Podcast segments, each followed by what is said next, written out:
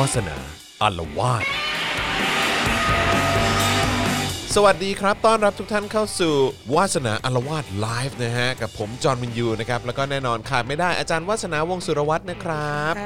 อาจารย์ครับกลับมาสัปดาห์นี้จะมาอารวาสแบบสดๆ กันเรื่องอะไรดีครับอ่าก็คือว่าคือดิฉันประทับใจมากค่ะในเอ่อ ม็อบของน้องๆนิสิตนักศึกษาและนักเรียนด้วยนะ จริงๆ นักเรียนเยอะที่เดินจากอนุสาวรีย์ไปที่ทำเนียบเอาเมื่อวันก่อนใช่เมื่อวันก่อนแล้วก็ยื่นใบลาออกให้นายกตู่โอ้โหจริงอันจังเนี้ยมากเออสุดมากครับนะผมฮะแล้วก็ให้เวลา 3 วันใช่ไหมอ่าใช่ใช่ที่วันนี้วันที่สองวันนี้วันที่สองเราก็เลยได้ได้ได้ได้พักกันนิดนึงครับผมใช่ไหมแล้วก็ยื่นใบลาออกกรอกอะไรทุกอย่างไว้เรียบร้อยหมดเลยนายกตู่แค่เซ็นอย่างเดียวเท่านั้น แล้วก็ ไอเดียก็คือว่าถ้านายกตู่เซ็นอะไรเงี้ยถ้าถ้าเราร่วมมือกันถอยกันคนละก้าวเนอะครับอย่างที่เขาว่าเอนะอฮะอย่างที่เขาว่าถอยคนละก้าวแล้วก็จับน้องไม้ไปอะคไรรับเงี้ยอืมเอ่อแล้วถ้านายกตู่คือถ้าข้อเรียกร้องของของกลุ่มเยาวชน กลุ่มประชาชนปลดแอกเนี่ยเอ่อและกลุ่มอื่น ๆ ที่รวมตัวกันอยู่เนี่ยถ้ามันถ้ามันบรรลุผลเนี่ย มันก็จะต้องมีอยู่ข้อหนึ่งที่เป็นการร่างรัฐธรรมนูญใหม่ใช่ไหมอืมใช่ที่ที่ตามตามกระบวนการที่แบบเราโอ้โหต้องไปลงชื่อ กันเยอะแยะมากมายครับเอ่อเนี่ยก็จะให้เข้าเข้าสู่สภาแล้วก็ดำเนินการตั้งสสรหรืออะไรก็ว่าไปอะที่จะร่างรัฐธรรมนูญใหม่ที่มันเป็นประชาธิปไตยมากขึ้นอะไรเงี้ยครับทีนี้ก็ เรามานั่งคิดดูว่าใน ในสามข้อที่เรียกร้องอะ่ะถ้าถ้าถ้าเอาแบบคร่าวๆเนอะครับก็มีให้ มีมีก็มีอันหนึ่งที่แบบหยุดหยุดคุกคามประชาชนใช่ไหมอ่าอ่าอ่าแล้วมันก็มีแบบว่าให้นายกลาออกครับแล้วมันก็มีเรื่องแก้รัฐธรรมนูญใช่ไหมครับผมสามข้อนี้ใช่คไหรัมบผมเอ่อซึ่งเราคิดว่าที่มันเป็นเป็นฐานรากอันสำคัญมากที่สุดจริงๆอะมันคือการคือหยุดคุกคามประชาชนเนี่ยเป็นสิ่งที่ ทำได้เดี๋ยวนี้เลยโดยทันสิ้นทีเชิงทันทีเออควรจะเออรีบทำแต่ว่าการแก้รัฐธรรมนูญเนี่ยมันเป็นสิ่งที่จะการร่างรัฐธรรมนูญใหม่เนี่ยมันจะเป็นสิ่งที่แก้ปัญหาของประเทศเราไปในระยะยาวเพราะครัมับนเป็นการครับเขียนเขาเรียกอะไรมันเป็นการแบบวางฐานรากของของการปกครองประเทศอะไรเงี้ยวางกฎกติกาเหมือนเราเล่นบอร์ดเกมกัน แล้วนี่คือกฎกติกานะ แล้วเราก็จะได้อยู่ร่วมกันต่อไป แล้วก็ไม่ต้องแบบว่ามามีม็อบมามีความรุนแรงอะไรให้มันวุ่นวาย เหมือนที่เป็นมาตลอด จะยี่สิบปีเลยนะของใช่ความแบบวุ่นวายใช่ในประเทศนี้ใช่ใช่เพราะว่ามันไม่มีไม่มีรัฐธรรมนูญที่แบบ เป็นเรื่องเป็นราวสักทีอะไรเงี้ยอืมทีนี้ก็เลย รายการนี้มันเป็นรายการที่เป็นเป็นเรื่องจีนเป็นหลักใช่ไหมครับครับแล้วเราก็เลยคิดว่า เออ แล้วก็นั่นแหละ ช่วงนี้ก็เขียนตำราประวัติศาสตร์จีนหลังเหมาอยู่ แล้วก็มาเจออีกส่วนหนึ่งที่น่าสนใจก็คือว่าจีนเนี่ยเขาก็คือคือเรื่องรัฐธรรมนูญเนี่ย เราก็จะได้ยินคนพูดบ่อยเรื่องของรัฐธรรมนูญ สหรัฐอเมริกาใช่ไหมครับว่าตั้งแต่ตั้งประเทศมา 200 ปีเนี่ยมีรัฐธรรมนูญแค่ฉบับเดียวอืมแล้วเขาก็แก้ไขไปเรื่อยๆ ใช่ไหมหรืออีกรัฐธรรมนูญหนึ่งที่เราจะได้ยินคนพูดถึงบ่อย ก็คือรัฐธรรมนูญของญี่ปุ่นอืมเพราะว่าเอ่อก็จะมีคนบอกว่าญี่ปุ่นสมัยเมจิเนี่ย คล้ายกับประเทศไทยสมัยนี้มากก็คืออก็คือสถาบันกษัตริย์เนี่ยมีอิทธิพลเหนือการเมืองสูงมากอะไรเงี้ยแล้วก็ เอ่อเป็นผู้บัญชาการสูงสุดของของเขาเขาเรียกอะไรมีอำนาจในการควบคุมกองทัพอะไรเงี้ยแล้วก็ทำให้ญี่ปุ่นแบบ เป็นอภิมหาอำนาจโลกได้ก็มีคนบอกว่า ก็ทำไมล่ะไอไอการเมืองแบบที่เขาเรียกอะไรรัฐธรรมนูญแบบที่สภา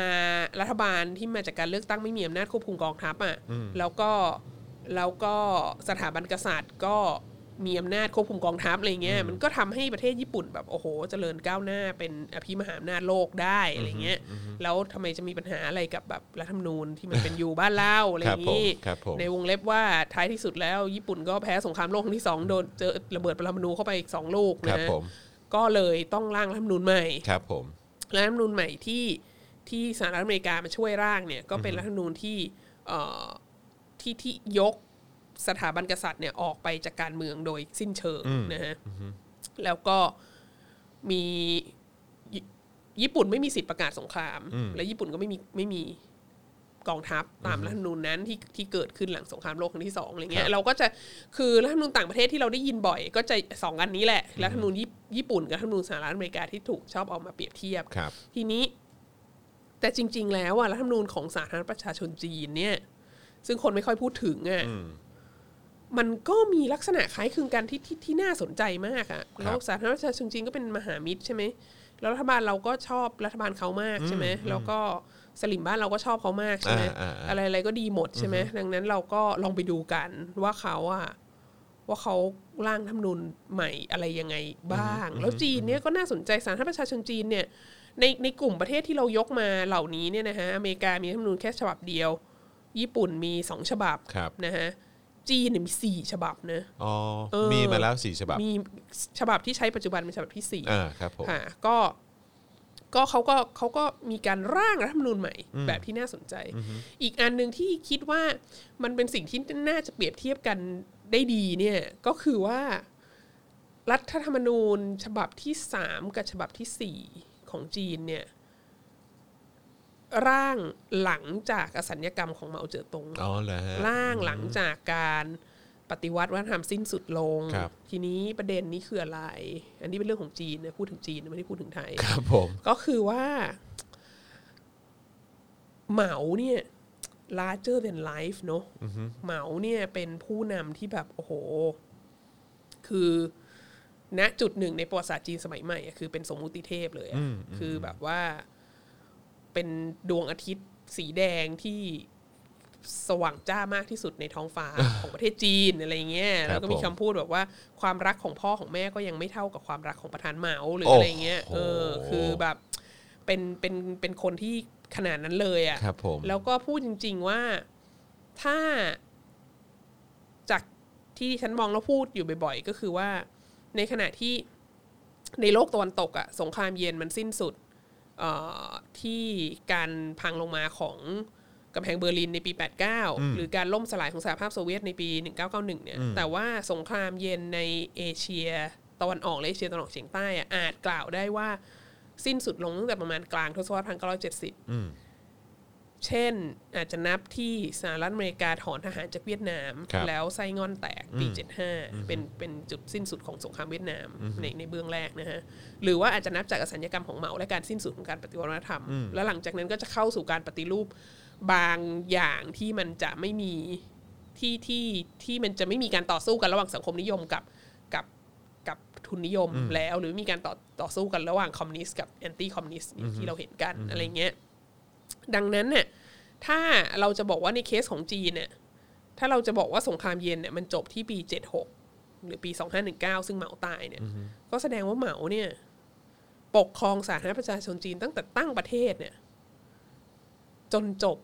ยุคสงครามเย็น เหมาเป็นผู้นำสูงสุดที่มีลัทธิบูชาตัวบุคคลที่เป็นเสมือนสมมุติเทพที่ปกครองประเทศ เป็นประมุขของประเทศตลอดยุคยุคสงครามเย็น แล้วก็ตาย อืมแล้วการตายของประมุขในลักษณะนี้อะมันสร้างความระส่ำระสายมากเพราะว่าก่อนหน้านั้นน่ะหลายสิบปีอะโครงสร้างของประเทศเนี่ย มันอ้างอิงอยู่ที่ตัวบุคคลเท่านั้น มันไม่ได้คือประเทศจีนเนี่ยไม่ได้รักประธานเหมาเพราะว่าเขาเป็นประธานพรรคคอมมิวนิสต์แต่เขารักประธานเหมาเพราะว่าเขาเป็น เหมาคือหลังจากที่เหมาก้าวลงจากตำแหน่งแล้วมีประธานาธิบดีคนที่สองขึ้นมาอะไรเงี้ย ประชาชนก็ไม่ได้มีความสัมพันธ์กับหลิวเซาฉีในลักษณะเดียวกันกับที่มีความสัมพันธ์กับกับเหเหมามาอะไรเงี้ยครับแล้วก็ตอนหลังพอเหมากลับมาในการปฏิวัติวัฒนธรรมและอะไรต่าง ๆ เนี่ยคือ คือมันถูกเขาเรียกอะไรตัวเหมาเนี่ยถูกสร้างขึ้นมาให้มันเป็นอะไรที่มันแบบ แทบจะเหมือนแบบเลตาเซมัว คือแทบจะเหมือนกับว่า ตัวเหมาเนี่ยเป็นตัวแทนของรัฐชาติสาธารณรัฐประชาชนจีนอะอย่างมากอะครับเป็นผม ศูนย์รวมจิตใจอย่างมากอะไรเงี้ยแล้วประเด็นที่น่าสนใจก็คือว่า พอเหมาตายอะ ครับ แล้วการปฏิวัติวัฒนธรรมมันสิ้นสุดน่ะ มันร้ายแรงขนาดที่ว่าช่วงท้ายของชีวิตเหมาอะมันมันมีการช่วงปลายของการปฏิวัติวัฒนธรรมมันมีการร่างรัฐธรรมนูญใหม่ขึ้นมาให้แบบ เป็นรัฐธรรมนูญของประเทศแบบเหมาเลยอะ แล้วทีนี้ คือเหมือนร่างขึ้นมาตามตามแนวทางของเหมาไปไปไปเจไปตนารมณ์อะเออทีนี้พอเหมาตายแล้วเขาเลิกปฏิวัติวัฒนธรรมอะประเทศมันไปต่อไม่ได้ด้วยรัฐธรรมนูญอันนั้นไงดังนั้นมันก็ต้อง มันก็ต้องร่างรัฐธรรมนูญใหม่ครับเพราะว่าสาธารณรัฐประชาชนจีนมันจะไม่เหมือนเดิมอีกต่อไปอืมหลังจากที่เหมาตายอืมเออ ซึ่งเราก็คิดว่า ในข้อเนี้ยก็ก็มีอะไรที่คล้ายคลึงกับประเทศเราเหมือนกันอืมอืมว่า แล้วก็ต้องยอมรับว่าประเทศเราเนี่ยอยู่ภายใต้ล่มพระบรมโพธิสมภารของรัชเกล้ารัชกาลที่เก้าเนี่ยมาตลอดยุคสงครามเย็นอืมตั้งแต่ปี 1946 หลังสงครามโลกครั้งที่สองจนถึงนี่แหละ จนสิ้นสงครามเย็นจนถึงศตวรรษที่ 21น่ะแล้วก็พระองค์ท่านก็มีเป็นเป็นที่รักเป็นศูนย์รวมจิตใจ มี มีอิทธิพลต่อจิตใจของคนไทยจำนวนมากอืมจนถึงทุกวันนี้คนที่ออกมาเป็นม็อบปกป้องสถาบันกษัตริย์ก็ยังเอารูปท่านออกมาอยู่เลยอะไรเงี้ย พอถามว่าทำไมไม่เอารูปรัชกาลที่สิบมาก็ไม่แน่ใจตอบไม่ได้อะไรเงี้ยดังนั้นเราคิดว่าจริง ๆ แล้วอะเราก็ปฏิเสธไม่ได้หรอกว่า ว่าพระองค์ท่านก็ larger than life อืมมาก แล้วก็มีความสำคัญในประวัติศาสตร์การเมืองไทยโดยเฉพาะยุคสงครามเย็นเนี่ย มากมากมากมากมากมากมากถึงขั้นที่ว่าเราคิดว่า เมื่อพระองค์ท่านไม่อยู่แล้วอะ่ะ เราต้องเราควรจะต้องมามาคุยเรื่องกติกาของชาติบ้านเมืองใหม่อะอืมเพราะว่าไม่งั้นมันจะไปไม่ได้อืมซึ่งเราก็คิดว่าในช่วงตั้งแต่พระองค์ท่านสวรรคตไปเมื่อปี 2016 เนี่ย จนถึงตอนนี้ปี 2020 เนี่ย 4 ปีแล้วอะ่ะ มันก็ชัดเจนว่าบ้านเมืองไปไม่ได้อืมในในกรอบกติกาเดิอืมมอืมดังนั้นจริง ๆ แล้วถ้าในในข้อนี้เนี่ย เราก็ถ้าเราเรียนรู้จากมหามิตรนะอืมก็คือว่ามันต้องเมื่อมีตัวละครอย่างเงี้ย ตัวละครที่แบบโอ้โหเป็นตัวแทนของประเทศชาติอะอยู่ยาวนานมากอะเมื่อตัวละครนั้นหายไปอะ มันต้องมามันต้องมาตั้งกติกากันใหม่อะเอออ ก็เลยคิดว่า เออ เรื่องนี้ก็น่าจะมาคุยกันนะว่าเขาแบบมีการปรับเปลี่ยน มีการร่างรัฐธรรมนูญใหม่ ยังไงบ้างแล้วทัศนคติของการร่างรัฐธรรมนูญแต่ละฉบับของสาธารณประชาชนจีนเนี่ยมันเป็นยังไงบ้าง แล้วก็ที่น่าสนใจก็คือว่าช่วงล่าสุดเนี่ยในในยุคของสีจิ้นผิงเนี่ยมันมีการแก้ไขรัฐธรรมนูญฉบับที่ที่ใช้อยู่ตั้งแต่ปีฉบับที่สี่นะฉบับที่สี่เนี่ยเอ่อในบางจุดที่ทำให้คนวิพากษ์วิจารณ์ว่าเอ๊ะนี่อยากจะกลับไปเป็นเหมือนสมัยเหมาหรือเปล่าอะไรเงี้ยเออซึ่งก็ซึ่งอันนี้ก็น่าสนใจที่จะที่จะตั้งคำถามเหมือนกัน แล้วก็คิดว่าเอามาดูเปรียบเทียบกับ กับสังคมไทยเนี่ยก็ก็ก็น่าสนใจแล้วก็น่าจะเรียนรู้อะไรจากมหามิตรได้เยอะนะฮะในในตอนนี้นักท่องเที่ยวเขาก็ไม่สามารถมากู้เศรษฐกิจให้เราได้แล้วเนี่ก็ยมีก็มีเข้ามามีเข้าเป็นมาหลักสิบใช่ไหมฮะเอเอออมีคุณเข้าจอมานเป็นเจหอลักหรือยังอะยังเขากักตัวอยู่ใช่ไหมกักตัวอยู่ 6 จังหวัดทั่วไทย นี่ไงพวกพี่ๆ CIA ก็เลยต้องมาหากินในม็อบไงครับผมเออเออเออฮะขนาดอะไรนะ ยศในพันกับอรมนยังยังต้องมาทอดหาลำไพ่พิเศษเลยออทอดใช่ทใช่อใช่ดใช่เออไส้ไส้กรอกทอดลูกชิ้นเลยอะใช่ใช่ใช่ใช่ดังนั้นเนี่ยก็ก็เราอาจจะยังไม่สามารถได้รับความจุนเจืออจากเขาได้เหมือนเมื่อก่อนนะมหามิตรแต่ว่าเราก็อาจจะเรียนรู้จากประวัติศาสตร์ของเขาแล้วก็เราก็มาดูว่าเออจริง ๆ แล้วมันก็มันใช้กับบ้านเราได้หรือเปล่าอะไรเงี้ยซึ่งซึ่งที่เดี๋ยวเราจะพูดถึงเนี่ยเออมันคือฉบับที่ 3 หรือว่าฉบับที่4ฮะ เราพูดถึงทุกฉบับเลยอ๋อทุกฉบับเลยด้วยใช่อ่ามันมีโอเคแค่สี่ฉบับมันพูดได้อ่าโอเคโอเคโอคประเทศเรานี่มีเป็นยี่สิบฉบับปะมันโอ้โหแบบมันคงพูดยากอะไรเงี้ย นิ้วมือก็ไม่พอเออครับผมใช่นิ้วมือก็ดังไม่นั้นพอสี่ฉบับนี้ครับพอผมได้เออแล้วมันแล้วมันก็เป็นเป็นพัฒนาการที่น่าสนใจนะฮะคือฉบับแรกเนี่ยมันร่างออกมาใช้เสร็จเนี่ยเป็นเป็นทางการเนี่ยคือประกาศใช้ปี 1954 ครับ ซึ่งก็คือว่าประเทศตั้งมา 5ปีแล้วแหละ ครับ แล้วก็เราก็ถึงจะแบบร่างรัฐธรรมนูญเสร็จประกาศใช้อยังเป็นทางการ คือก่อนหน้านั้นมันก็มีธรรมนูญชั่วคราวมีอะไรที่เขาใช้กันอยู่นะ แต่ว่าไอ้รัฐธรรมนูญที่ถือเป็นรัฐธรรมนูญจริงจังร่างเสร็จเป็นชิ้นเป็นอันเนี่ย ก็คือปี54ครับ ซึ่งก็พูดถึงก็ช้าเหมือนกันนะ เพราะว่าสถาปนาสาธารณประชาชนจีนปี 1949 ใช่ไหม แล้วก็หลังจากนั้นปี 1950ถึง53มันมีสงครามเกาหลี คือเธอไปลบในสงครามเกาหลีเสร็จแล้วอะไรทุกสิ่งอย่างพูดง่าย5ปีแรกอะซึ่งมันก็มีการปฏิรูปกันอะไรเยอะแยะมากมายเกิดขึ้นน่ะเอ่อก็ยังไม่มีรัฐธรรมนูญครับสมบูรณ์นะฮะแต่ก็พอเข้าใจได้ว่ามันคือพรรคคอมมิวนิสต์จีนเนี่ยกว่าจะสถาปนาสาธารณประชาชนจีนขึ้นมาได้ มันต้องลบในสงครามกลางเมืองเยอะมาก แล้วก่อนหน้านั้นมันก็มีสงครามโลกครั้งที่สองที่ญี่ปุ่นมาบุกเยอะมากวุ่นวาย ก่อนหน้านั้น มันก็อยู่ในช่วงที่ถูก ตามเขาเรียกอะไรตามล้างตามเช็ดตามทำร้ายจากฝ่ายก๊กมินตั๋งมาตลอดครับใช่ไหมดังนั้นมันเป็นคือมันเป็น มันเป็นกลุ่มก้อนทางการเมืองที่มันเจอแต่ความวุ่นวายมาโดยตลอดอะไรเงี้ยดังนั้นก็คือก็ก็ต้องใช้เวลาพอสมควรหลังจากสถาปนาประเทศขึ้นมาได้แล้ว ในการที่จะมีรัฐธรรมนูญออกมารัฐธรรมนูญฉบับปี 1954เนี่ยมีร้อยหกมาตราครับ แล้วก็เป็นรัฐธรรมนูญที่ที่น่าสนใจนะ ถ้าดูดูโครงของมันแล้วเนี่ยก็เอ่อประกอบด้วยอะไรบ้าง ก็อธิบายว่ามีมีหมวดที่สำคัญที่บอกว่าเอ่อประเทศนี้ปกครองด้วยระบอบอะไรอะไรเงี้ย ซึ่งก็อธิบายว่าแบบเอ่อโอเคนะเราเป็นสังคมนิยม อธิบายว่าเอ่อประชาชนมีสิทธิอะไรบ้างครับอธิบายว่าเอ่อ รัฐบาลมีสิทธิ์อะไรบ้าง พรรคคอมมิวนิสต์มีองค์กรที่เกี่ยวข้องในการปกครองอย่างไรบ้างอะไรเงี้ยแล้วก็เป็นแนวทางเป็นแนวทางสังคมนิยมครับเอ่อแล้วก็มีอะไรอีกมีบอกว่าเมืองหลวงของประเทศอยู่ที่ไหนเออครับซึ่งผมนี่สำคัญนะฮะอ่าฮะเอ่อเพราะว่าในปี 54 ที่รัฐธรรมนูญมันออกมาเนี่ย แล้วจนถึงปัจจุบันนี้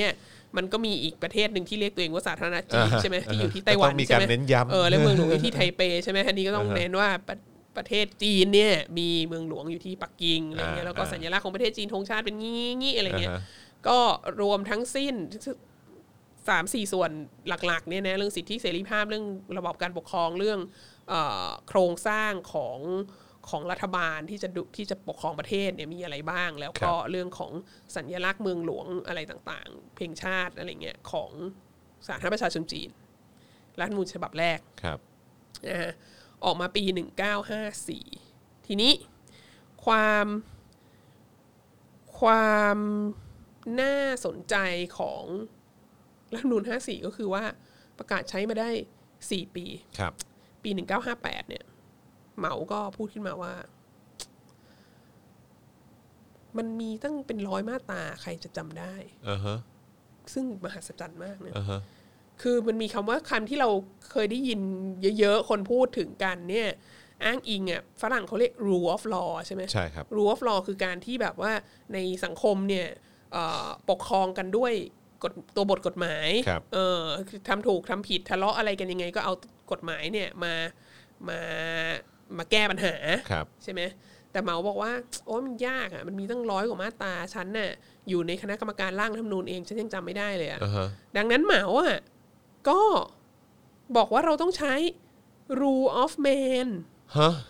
ซึ่งอีฉันก็อ่านแล้วก็แบบ เอ๊ะมันคืออะไรก็ต้องไป Google ดูอ่าฮะก็พบว่า อ๋อ rule of man เนี่ย มันก็คือสิ่งที่ตรงข้ามกับ rule of law ไงอ่าฮะคือว่า rule of law ก็คือแก้ไขปัญหาทุกอย่างด้วย ตัวบทกฎหมายใช่ไหมอ่าใช่ใช่ rule of man ก็คือว่า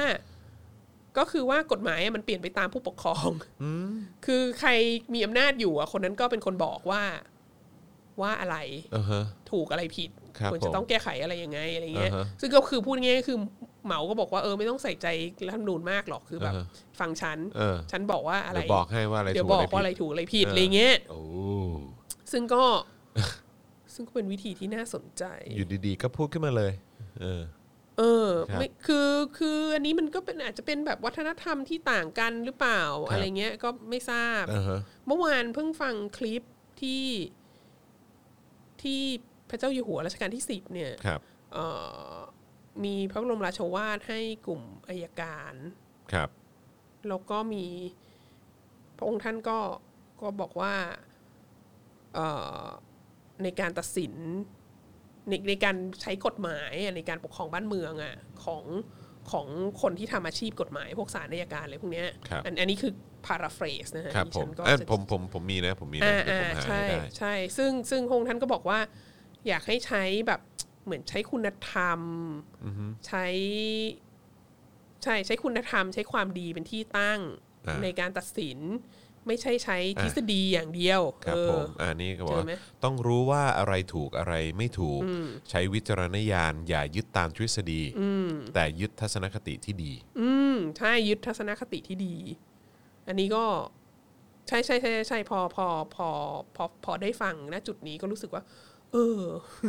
อันนี้เป็นการยึดทัศนคติที่ดีนี่มันเป็น rule of man ปะนั่นน่ะสิ คือแบบไม่ใช่ยึดแต่ทฤษฎีหรืออะไรเงี้ย เออ เออครับคือผมคือ คือมนุษย์เนี่ยคนที่ใช้กฎหมาย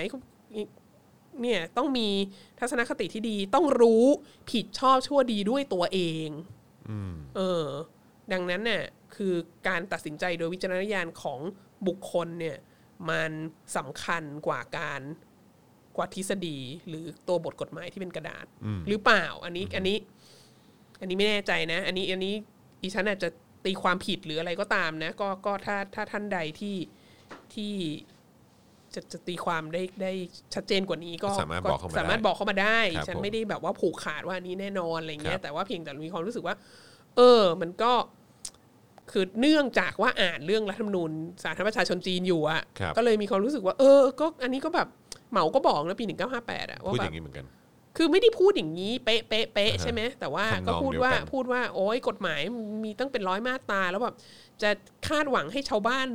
มวลมหาประชาชนส่วนใหญ่ที่แบบว่าจำนวนมากก็อ่านหนังสือไม่ออกด้วยซ้ำไปเงี้ยจะคาดหวังว่าจะใช้กฎหมายร้อยหกมาตราเนี่ยในการปกครองในการแก้ปัญหาในการอะไรทุกอย่างอะถ้าเขาแบบทะเลาะกันควายหายอะไรเงี้ยแล้วแบบจะอ้างรัฐธรรมนูญมาตราโน้นมาตรานี้เขาจะรู้เรื่องไหมอะไรเงี้ยนี่คือทัศนคติของเหมาครับนะฮะครับซึ่งก็ก็ไม่รู้เหมือนกันว่าว่า ว่าว่าคนจีนส่วนใหญ่ตอนนั้นเขาเห็นด้วยหรือเขาไม่เห็นด้วยอะไรเงี้ยครับผมอย่างไรก็ดี รัฐธรรมนูญปี 54 เนี่ย มันก็ถูกใช้มาเรื่อยๆ ในจีน แต่ในวงเล็บว่าตั้งแต่หลังปี 58 เนี่ย ซึ่งเหมาก็เหมาพูดอันนี้ปี 58 นะครับแล้วพอปี 59 มันก็เกิดความแบบว่าความพังของของ Greatly Forward ใช่ไหมแล้วเหมาก็ต้องก้าวลงจากตำแหน่ง แล้วก็มีประธานาธิบดีอีกคนหนึงขึ้นมาหรือเซาฉีใช่ไหมครับแล้วเหมาก็เหมือนแบบ เกษียณตัวเองอยู่บ้านเลี้ยงหลานไปสักพักหนึ่งครับก่อนที่จะกลับมาใหม่ในปี 66เอ่อแล้วก็เป็นผู้นำในการปฏิวัติวัฒนธรรมในปี 66 นะฮะแล้วครัก็บอยู่เป็นผู้นำสูงสุดมา โดยที่ไม่ได้มีตำแหน่งประธานาธิบดีหรืออะไรเลยเนี่ย จนกระทั่ง จนกระทั่งอสัญญกรรมในปี 76 ทีนี้รัฐธรรมนูญปี54 เนี่ย มันก็ถูกใช้ มาอย่างต่อเนื่องถึงแม้ว่าปี 58 เหมาจะบอกว่าเออเราใช้ rule of man เถอะเราอย่าใช้ rule of law เลยเนี่ยนะเอกรัฐธรรมนูญนั้นน่ะในทางปฏิบัติน่ะมันก็ยังถือเป็นรัฐธรรมนูญของประเทศครับสารประชาชนจีนอยู่ครับอยู่ต่อมาเรื่อยๆ จนกระทั่ง จนกระทั่งปี 75 คือก่อนเหมาจะอสัญญกรรมหนึ่งปีเนี่ยก็มีการร่างรัฐธรรมนูญใหม่ขึ้นมาแล้วก็บอกว่ารัฐธรรมนูญปี 54 นี่มันใช้ไม่ได้ละ มันไม่ มันมันไม่เข้ากับสถานการณ์บ้านเมืองในปัจจุบันครับก็เลยร่างรัฐธรรมนูญปี 75 ขึ้นมานะฮะรัฐธรรมนูญปี 75 ก็เป็นรัฐธรรมนูญฉบับที่สองรัฐธรรมนูญปี 75 ก็ สั้นกว่ารัฐธรรมนูญปี 54 เยอะมาก ปี 75 เนี่ยของของไทยคือ 2,518 เนอะปี 75 นี่มีแค่ 30 กว่ามาตรา แต่เดิมมี 106 มาตราเนอะอืมเอ่อ สามสิบกว่ามาตรานี้ก็เอ่อมีอะไรบ้าง มีความเป็นเหมาอิสชัดเจนมาก ใช้ศัพท์ของการปฏิวัติวัฒนธรรม เรื่องการแบบการปฏิวัติอันเขาเรียกอะไรการปฏิวัติอันเป็นอมตะอะไรเงี้ย ปฏิวัติตลอดไปหรืออะไรเงี้ย perpetual revolution อะไรเนี้ยของเหมาแล้วก็เอ่อยกเลิกตำแหน่งประธานาธิบดีกับ รองประธานาธิบดีเออ อันนี้เพราะเหตุว่าตอนพอปฏิวัติวัฒนธรรมใช่ไหมก็พวกเรดการ์ดเนี่ย แล้วก็โดยความสนับสนุนของฝ่ายปฏิวัติวัฒนธรรมนี่แหละเออเหมาเจียงชิง แก๊งสี่คนเลยพวกเนี้ยหลินเปียวเลยเนี่ย ก็ออกมาต่อต้านศัตรูร้ายกาจที่สุดของพวก Red Guard และการปฏิวัติวัฒนธรรมในช่วงแรกเนี่ย คือประธานาธิบดีของสาธารณรัฐประชาชนจีนก็คือครับหลิวเซาฉีก็คือคนที่ขึ้นมาแทนเหมานั่นแหละ แล้วก็มือขวาของเขาก็คือเติ้งเสี่ยวผิงอืมแล้วก็เลยเขาก็ถูก purge แล้วก็ถูกจับไปใช้แรงงานหนัก แล้วเขาก็เสียชีวิตในปี 1969อะไรเงี้ครับแล้วก็หลังจากนั้นเนี่ยก็ไม่มีประธานาธิบดีและรองประธานาธิบดีอีกเลยเออพอถึงปี 75ร่างรัฐธรรมนูญใหม่ก็เลยบอกว่า ไม่ต้องมีตำแหน่งนี้ละ เพราะว่าในรัฐธรรมนูญเดิมมันมีอยู่ ก็ไม่ต้องมีตำแหน่งนี้แล้วไม่ต้องมีประธานาธิบดี ไม่ต้องมีรองประธานาธิบดีเออแล้วก็ แล้วก็พูดถึงระบุชัดเจนว่าเอ่อว่าพรรคคอมมิวนิสต์จีนเนี่ยเป็นเป็นผู้ใช้อำนาจเผด็จการในการปกครองประเทศอะครับ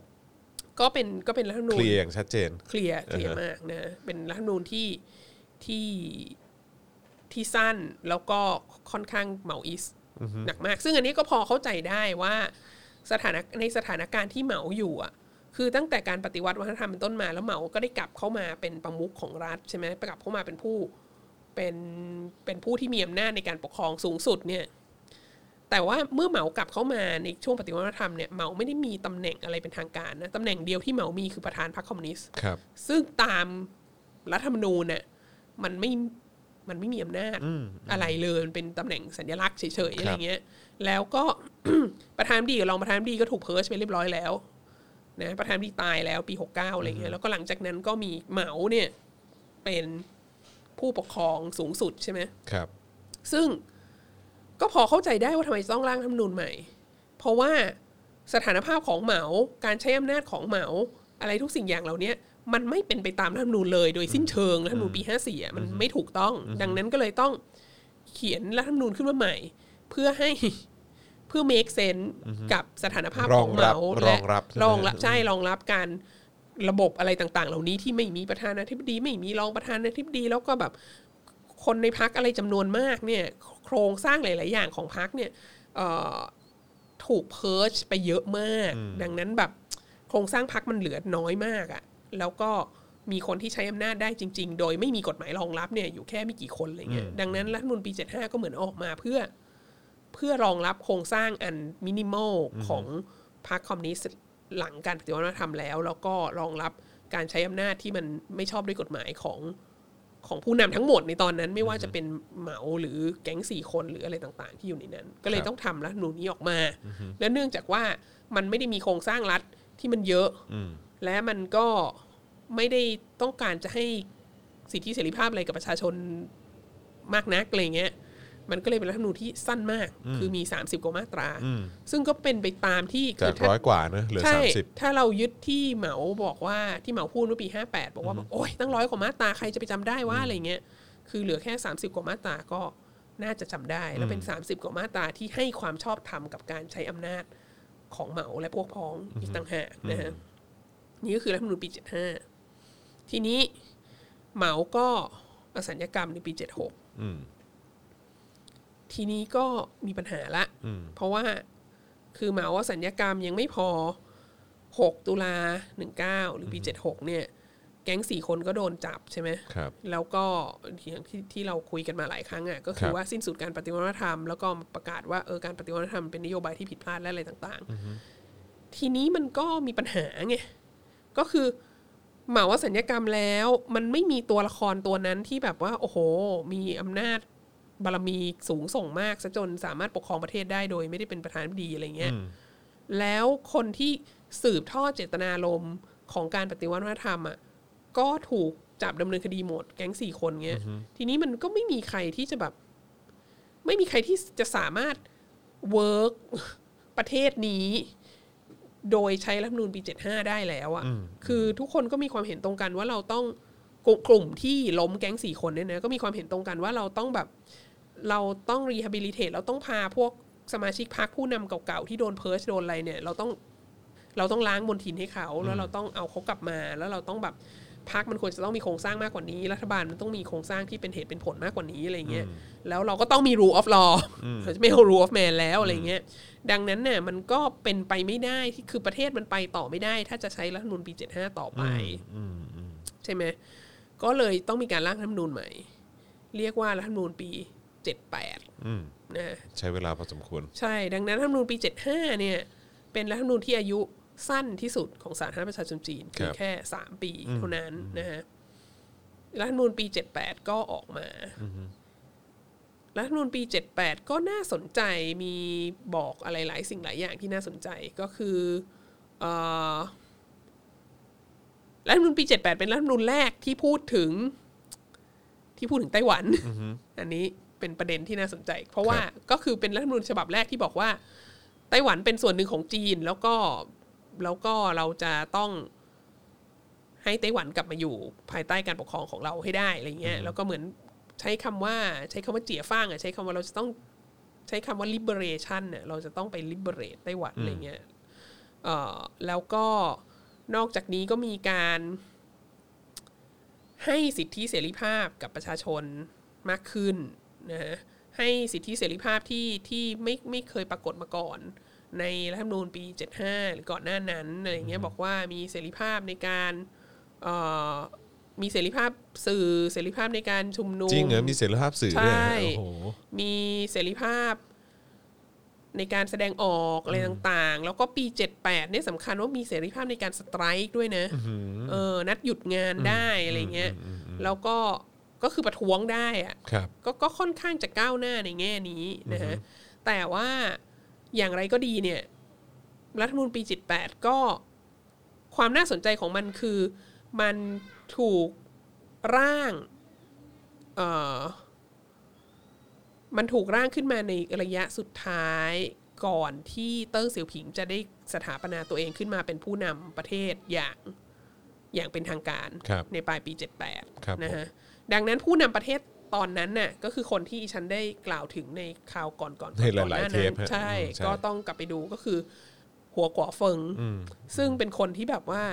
เห็นตรงแล้วก็จงรักภักดีต่อเหมามาก แล้วก็หัวกว่าเฟิงก็เป็นเจ้าของทฤษฎีสองอะไรก็ตามใช่ไหมอืมถ้าจำได้ครับอ่าผมสองอะไรก็ตามก็คืออะไรก็ตามที่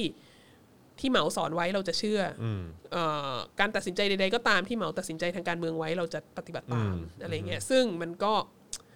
ก็เห็นได้ชัดว่าเขาก็เป็นคนที่เขาก็ยังรักเหมามากแล้วเขาก็ไม่อยากจะออกมาจากความเป็นเหมาอีสมากเท่าไหร่ ดังนั้นเนี่ยในรัฐธรรมนูญปี 78 มันก็ยังคงมีกลิ่นอายของของการปฏิวัติวัฒนธรรมอยู่ พอสมควรมีสับแสงอะไรที่ใช้ในยุคปฏิวัติวัฒนธรรมมากนะฮะเอ่อก็ก็ก็เลย ก็อยู่มาได้ช่วงหนึ่งอะ่ะคือมันก็มีการสถาปนาโครงสร้างการปกครองมีองค์กรหน่วยงานต่าง ๆ ภายในพรรคคอมมิวนิสต์ภายในรัฐบาลจีนอะไรที่มันเป็นชิ้นเป็นอันมากกว่าของปี 75 เยอะนะฮะแต่ว่ามันก็ยังมีกลิ่นอายของการปฏิวัติวัฒนธรรมอยู่เยอะอะไรเงี้ยแล้วก็อ๋อปี 78 ที่สำคัญอีกอย่างหนึงก็คือมีการเอ่อใส่เข้าไปด้วยว่าต้องมีประธานดีแล้วก็รองประธานดีแล้วก็ตำแหน่งต่าง ๆอะไรอย่างนี้ ดังนั้นเนี่ย รัฐธรรมนูญปี78ก็อยู่ต่อมาอีก4ปี ถึงปี82เนี่ย ก็ประกาศใช้รัฐธรรมนูญฉบับปัจจุบันเนี่ย ฉบับล่าสุดก็คือ รัฐธรรมนูญปี82ครับเอ่ออันเนี้ยน่าสนใจเพราะว่าอย่างแรกก็คือว่า เราอาจจะบอกได้ว่า มันต้องมีการร่างรัฐธรรมนูญใหม่เพราะว่า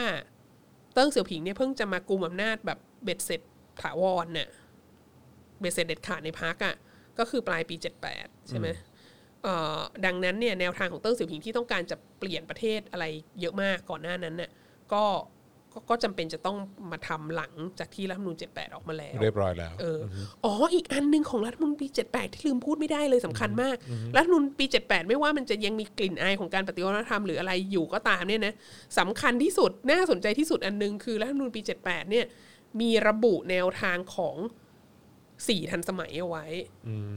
สี่ทันสมัยเนี่ยมันคือมันเป็นนโยบายมันเป็นไอเดียที่แบบว่าโจรไหลพูดมานานมากแล้วตั้งแต่ทศวรรษพันเก้าร้อยหกสิบแล้วอะแล้วก็พยายามเสนอหลายครั้ง แต่ว่าภายใต้การนำของเหมาเนี่ยมันก็ยังครับไม่ได้ยังไม่ได้เอามาใช้จริงจังอะไรเขาไม่เงี้ยซื้อเขาไม่ซื้อเขาไม่ซื้ออแล้วก็พอพอเหมาตายแล้ว พอเติ้งเสี่ยวผิงเข้ามา เอ่อเริ่มจะมามีอำนาจใหม่ หลังจากที่เหมาสัญญกรรมเนี่ยก็เลยเอาสี่ทันสมัยเนี่ยกลับมา แล้วสี่ทันสมัยก็ประกอบด้วยเอ่อคือเป็นนโยบาย modernization น่ะเราจะ modernize เกษตร อุตสาหกรรมเอ่อวิทยาศาสตร์เทคโนโลยี แล้วก็ความมั่นคงเออเออครับการทหารเนี่ยนะครับสี่อย่างแล้วก็คือ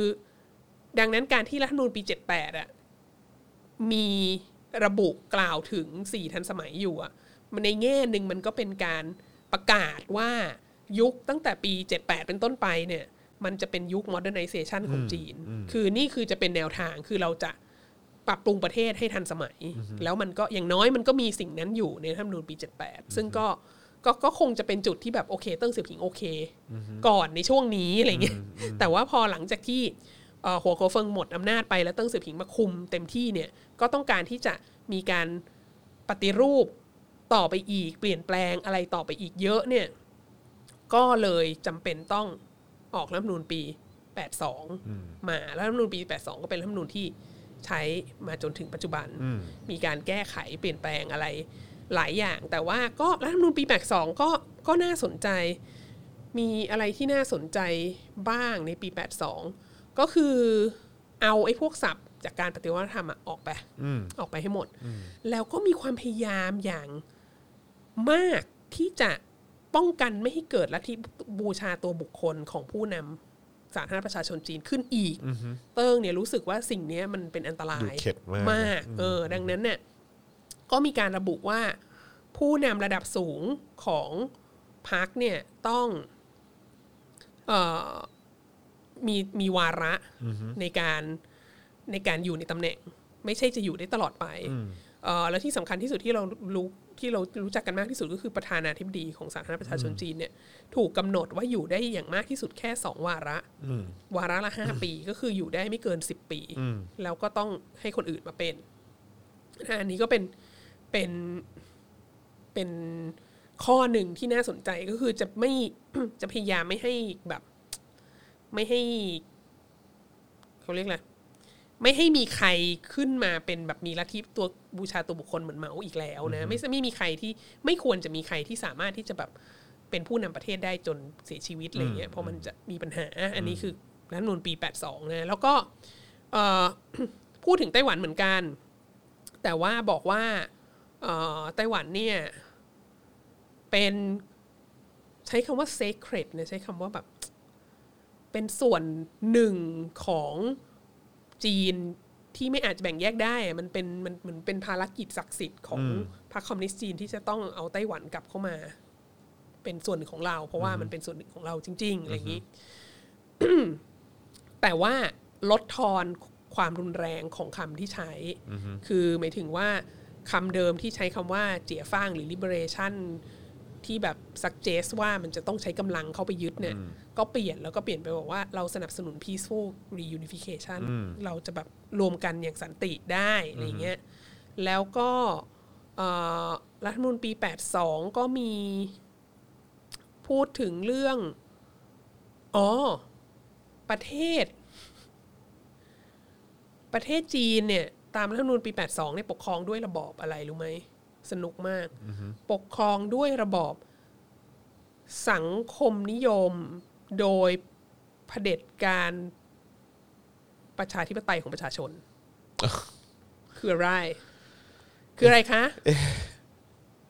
สังคมนิยม สังคมนิยมโดยเผด็จการประชาธิปไตยของประชาชนเผด็จการประชาธิปไตยด้วยนะฮะใช่ คือคือไม่คือคือประชาธิปไตยของประชาชนเนี่ย เป็นผู้ ใช้อำนาจเผด็จการครับ เออ มันสุดมาก ครับผม เอ่ออะไรนะ surreal จริง People's Democratic Dictatorship อืมมันมีคำนี้อยู่นะฮะ ก็ก็ก็ก็ original มาก ก็ก็คือพรรคก็คือพรรคคอมมิวนิสต์นั่นแหละ อืมครับคือพรรคคอมมิวนิสต์บอกว่าตัวเองเป็นตัวแทนของประชาธิปไตยของประชาชน แล้วก็ตัวเองก็ถืออำนาจเผด็จการอะไรอย่างนี้ เออแล้วก็เอ่อมีการ ให้เสรีภาพ มีการให้เสรีภาพเอ่อเหมือนกับรัฐธรรมนูลปี 78 เลย เสรีภาพสำคัญเหล่านั้นน่ะแล้วก็แต่ว่าที่แล้วก็เพิ่มเสรีภาพทางศาสนาเข้าไปว่านับถือศาสนาได้เอ่อแต่ศาสนานั้นน่ะความเชื่อทางศาสนาต้องไม่ถูก ต้องไม่ถูกควบคุมจากภายนอกประเทศ ซึ่งก็หมายความว่าแบบถ้าจะเป็นแคทอลิกก็ห้ามเชื่อฟังโป๊ปอะไรเงี้ย คือวาติกันไม่มีอำนาจใช่นะวาติกันไม่มีอำนาจในการตั้งบิชอปครับหรือว่าถ้าเป็นพุทธเงี้ยก็ดาไลลามะก็หนีออกนอกประเทศไปเนี่ยก็ก็ก็ไม่ต้องไปเชื่อดาไลลามะก็ก็ให้เชื่อลามะที่รัฐบาลจีนตั้งขึ้นมาอะไรเงี้ผยมก็คือมีมีข้อจำกัดอะไรประมาณหนึ่งอะว่าว่านับถือศาสนาได้แต่ศาสนาต้องอยู่ต้องไม่ได้รับอิทธิพลจากต่างชาติ ก็คือศาสนามันความเชื่อทางศาสนาของคุณต้องไม่ท้าทายอำนาจของพรรคคอมมิวนิสต์จีนครับแล้วก็ อย่างหนึ่งที่เอาออกไปจากปี 78 คือสิทธิในการสไตรค์ในการนัดหยุดงาน หลังในรัฐธรรมนูลปี 82 นี่ไม่รับรองสิทธิในการนัดหยุดงานนะก็เป็นเป็นการนัดหยุดงานก็เป็นเรื่องผิดละผิดละ แล้วก็มีการ หลังจากนั้นก็มีการแก้ไขเพิ่มเติมที่น่าสนใจหลายอย่าง อย่างเช่น มีการแก้ไขเพิ่มเติมว่า การเลือกตั้งผผู้แทน ในพื้นที่ต่างๆ ของจีนเนี่ยครับสาธารณรัฐประชาชนจีนมีการเลือกตั้งนะแต่โดยมากแล้วมีพักเดียว ครับ ผม เออ แล้วก็รัฐธรรมนูญปี82เนี่ย ในตอนในตอนหลังมีการแก้ไขเพิ่มเติมขึ้นมา ว่าต้องมีจำนวนผู้สมัครรับเลือกตั้งมากกว่าจำนวนเก้าอี้ที่ที่ที่จะเลือกอะ่ะนึกออกไหมอย่างเช่น เขตนี้มีผู้แทนสามคน ก็ควรจะมีผู้สมัครให้เลือกผู้แทนเนี่ย เกินกว่าสามคน อันนี้เป็นสิ่งที่ต้องระบุไว้ในรัฐธรรมนูญซึ่งเราก็รู้สึกว่าเก๋มาก แต่ไม่ได้มีระบุนะว่าจะพรรคอื่นมาลงสมัครได้ด้วยอะไรเงี้ย คือ เมื่อก่อนมันก็จะเป็นก็ก็คือก็เป็นพรรคคอมมิวนิสต์ทุกคนเป็นพรรคคอมมิวนิสต์หมด แล้วก็มาลงเลือกตั้งใช่ไหมแต่บางครั้งแบบตำแหน่งมันมีแค่สามตำแหน่งอะแล้วก็มีคนมาสมัครให้ละให้เราเลือกอะแค่สามคนอะมันก็เป็นการเลือกมันก็เป็นการเลือกแบบหนึ่งเนอะเลือกแบบ มึงมีให้เลือกแค่สามคน แล้วก็ก็ก็จะต้องเลือกเลือกสามเอาแค่คนอะก็ก็เลือกจากในนี้แล้วกันเออออะไรเงี้ยแต่ว่าก็มีความพัฒนาก้าวหน้าขึ้นมาในรัฐธรรมนูญไม่ได้มันต้องปัจจุบันเนี่ยมากไปบอกว่ากว่า นั้นอย่างน้อยต้องมีให้มากกว่าจำนวนตำแหน่งที่เลือกอะไรเงี้ยประชาชนจะได้รู้สึกมีทางเลือกบ้างถึงแม้ว่าทั้งหมดในนั้นคือพรรคคอมมิวนิสต์หมดเลยอะไรครับเงี้ยผมก็ใจดีจังเลยก็ให้เสรีภาพมากขึ้นนิดครับนึงผมอ่าฮะแล้วก็ที่น่าสนใจอีกอันหนึงก็คือรัฐธรรมนูญปี 82 ที่มาทีแรกเนี่ยไม่ได้ระบุ ว่าพรรคคอมมิวนิสต์ จะต้องเป็นผู้ปกครองเพียงพรรคเดียวตลอดไป คือไม่มีการไม่ได้ไม่ได้ห้ามความเป็นไปได้ของการที่จะมีพรรคการเมืองพรรคอื่นขึ้นมาอะไรเงี้ย คือมันยังไม่เกิดขึ้นหรอกตอนนั้น แล้วก็ตอนนี้ก็ยังไม่เกิดอะไรเงี้ย แต่ว่าในทางทฤษฎีแล้ว ถ้าจะปฏิรูปให้มันเป็น ให้มันมีหลายพรรคการเมือง ก็ทำเนี่ยได้ ก็ทำได้โดยที่ไม่ต้องแก้รัฐธรรมนูญ อันนั้นคือโดยทฤษฎีนะฮะโดยทฤษฎี ใช่ แต่ก็ก็ก็น่าสนใจแต่ว่า ภาคแต่ภาคปฏิบัตินี่ก็อีกเรื่องหนึ่ง เออแต่ก็ก็น่าสนใจว่า เออเขาเขาก็เขาก็มีมีกรอบประมาณหนึ่งอะแล้วก็ แล้วก็รัฐธรรมนูญปี 82 ก็มีการในการที่บอกว่าเป็นปกครองในระบบสสังคมนิยม และเอ่อโดยเผด็จการประชาธิปไตยของประชาชนเนี่ยนะ ก็มีการระบุไว้ด้วยว่า รัฐเนี่ยคุ้มครองสิทธิในทรัพย์สินกรรมสิทธิส่วนบุคคล ซึ่งอันนี้มหัศจรรย์มาก เพราะว่าจริง ๆ ถ้าคุณเป็นสังคมนิยมเนี่ย สิ่งนี้ เออ คือคือคือคอมมิวนิสต์อะมันมันคอมมิวนิสต์มันต่างกับ กับไม่คอมมิวนิสต์อะคือตรงกรรมสิทธิส่วนบุคคลนี่แหละ ครับ เออแต่ว่า แต่ว่ารัฐธรรมนูญ ปี 82รัฐธรรมนูญฉบับปัจจุบันของจีนเนี่ยก็บอกว่ารัฐคุ้มครองสิ่งนี้เออแล้วก็แล้วก็ระบุว่ารัฐคุ้มครอง human rights ด้วยนะ คุ้มครองสิทธิมนุษยชนของประชาชนจีนด้วยนะ เออ แล้วเขาก็เลยบอกว่าเนี่ยรัฐธรรมนูญฉบับเนี้ยประชาธิปไตยที่สุดละเออ มันครับระบุไว้ว่ารัฐธรรมนูญว่าว่ารัฐบาลต้องคุ้มครองสิทธิมนุษยชนของประชาชนจีนอะไรเงี้ยมันอยู่ในรัฐธรรมนูญจีนนะครับผมแต่ว่า ถึงเวลาแล้วเป็นยังไงก็ก็ไม่รู้อืมอะครัไรบเงี้ยก็ก็ค่อนข้างน่าสนใจว่าเอ่ออย่างหนึ่งที่เราต้องเข้าใจก็คือว่าเอ่อเราคิดว่ารัฐธรรมนูญปัจจุบันซึ่งออกมาในปี 82 เนี่ย มันออกมาเพื่อรองรับการที่รัฐบาลภายใต้การนำของเติ้งเสี่ยวผิงจะปฏิรูปและเปิดประเทศใช่ไหมแล้วมันมีการเปิดเขตเศรษฐกิจพิเศษใช่ไหมมีเซินเจิ้นจู้ไห่ อะไรทั้งหลายเยอะแยะมากมายเนี่ยเสียเหมือนอะไรเนี่ยแล้วในเขตเศรษฐกิจพิเศษอะมันก็มันก็ส่งเสริมการลงทุนจากต่างประเทศ มันก็ส่งเสริมการร่วมทุนกัน มันก็ส่งเสริมมันส่งเสริมทุนนิยมอะเบสิคลีแล้วต่อไปเดี๋ยวจะมีการเปิดตลาดหุ้นเซี่ยงไฮ้อะไรเงี้ยแบบเยอะแยะมากมายใช่ไหมดังนั้นมันก็ต้องมีการปรับกฎกติกาให้แบบให้ไอเขตเศรษฐกิจพิเศษพวกนี้แล้วก็แบบว่าพัฒนาการที่มันเข้าสู่ระบบตลาดอะไรต่าง ๆ เนี่ยมันไม่ขัดกับ มันไม่ขัดกับรัฐธรรมนูญ ก็เลยต้องทำทำรัฐธรรมนูญใหม่อันนี้ขึ้นมาเพื่อเพื่อเปิดรับ แล้วก็อย่าลืมว่าหลังจากนั้นเนี่ยรัฐธรรมนูญออกมาปีปีแปดสองใช่ไหมหลังจากนั้นปีแปดสี่เนี่ยเอ่อจีนก็จะทำข้อตกลงกับสหราชอาณาจักรว่าด้วยการคืนฮ่องกงสู่จีนใช่ไหมแล้วก็แล้วก็นอกจากนี้ก็ก็มีข้อตกลงที่ทำมาก่อนหน้านั้นว่าว่ามาเก๊าเนี่ยจะคืนสู่จีนในปี 99 ด้วย ดังนั้นมันก็ต้องมีการเวลาที่เขาจะร่างรัฐธรรมนูญเนี่ยเขาก็ต้องเติ้งเสี่ยวผิงก็ต้องคิดไว้แล้วแหละว่าว่ามันจะรองรับการปฏิรูประบบเศรษฐกิจของประเทศอย่างไรบ้าง ดังนั้นก็คือต้องต้องต้องขยายให้มันกว้างๆหน่อย มันไม่สามารถที่จะใช้แบบใช้ rhetoric แบบแบบเมาอิสที่มันยังค้างอยู่ในรัฐธรรมนูลปี 78 อะไรเงี้ย คือถ้าเผื่อว่าเราจะยังแบบโอ้โหสองอะไรก็ตามเชื่อประธานเหมาหมดทุกอย่างเนี่ยมันไม่มีทางมีเขตเศรษฐกิจพิเศษ มันไม่มีทางจะมีแบบ อะไรขึ้นมาได้ใช่ไหมดังนั้นก็เลย ก็เลยเกิดเป็นรัฐธรรมนูญปี 82 ขึ้นมา ทีนี้ ความน่าสนใจอีกสุดท้ายละรัฐธรรมนูญปี 82 เนี่ย ก็ถูกแก้ไขเพิ่มเติมอะไรมาเรื่อยๆนะแต่ว่ามันมีการแก้ไขเพิ่มเติมที่น่าสนใจมากในยุคของประธานาธิบดีสีจิ้นผิงที่สำคัญก็คือหนึ่งมีการยกเลิกไอ้การกำหนดเทอมของการวาระของการปกครอง ของตำแหน่งสูงๆ โดยเฉพาะตำแหน่งประธานาธิบดี ซึ่งปกติคือ 2 วาระ ใช่ ก็คือยกเลิกให้แบบสีจิ้นผิงสามารถเป็นประธานาธิบดีได้ตลอดชีวิต คือเป็นไปได้เรื่อยๆ เป็นไปได้เรื่อยๆ ไม่มีจำกัดนะฮะ แล้วสองก็คือได้เอาไอ้คลอสที่บอกว่าการปกครองผู้ครองอำนาจเผด็จการในการปกครองสาธารณรัฐประชาชนจีนเนี่ยคือพรรคคอมมิวนิสต์จีนเนี่ยใส่กลับเข้าไปนะเป็นคือแบบคือใส่กลับเข้าไปว่าว่าว่า สาธารณรัฐประชาชนจีนมันจะต้องถูกปกครองโดยพรรคคอมมิวนิสต์จีนพรรคเดียวครับนะฮะเอ่อก็ก็เป็นทิศทางที่น่าสนใจอีกอันหนึ่งที่เป็นที่เป็นตัวอย่างที่น่าสนใจก็คือว่าเออจีนมันก็ยังมีความ traditional นะแบบครัขบองจื้ออะคือ ในรัฐธรรมนูญปีเจ็ดแปดเงี้ยก็มีการเอาเอาเหมาเสอตงตอสมีการแบบว่าบอกว่าหลัก ในการปกครองบ้านเมืองของเราเนี่ยนอกจากมาร์กซ์เลนินแล้วก็ยังมีแนวทางของเหมาเหมาเสอตงเนี่ยเออฮะอยู่เข้าเข้าไปครันะบเป็นผมการให้เกียรติใช่ไหมแล้วเอ่อรัฐธรรมนูญปี 82 ในในยุคหลังจากที่เติ้งเสี่ยวผิงเสียชีวิตแล้วอะก็มีการแก้ไขเพิ่มเติมแล้วก็ใส่เข้าไปว่าแนวคิดของเติ้งเสี่ยวผิงก็เป็นหลักในการปกครองบ้านเมืองของเราเหมือนกันอะไรเงี้ยแต่ว่าสิ่งที่น่าสนใจคือ พอสีจิ้นผิงมา สีจิ้นผิงยังไม่ตายเลยอะก็มีการแก้ไขเพิ่มเติมว่า แนวคิดของสีจิ้นผิงอะก็เป็นหลักในการปกครองบ้านเมืองของเราเหมือนกันดังนั้นสีจิ้นผิงเนี่ยเป็นผู้นำคนแรกที่ แนวคิดของตัวเองอะ ได้เข้าไปอยู่ใน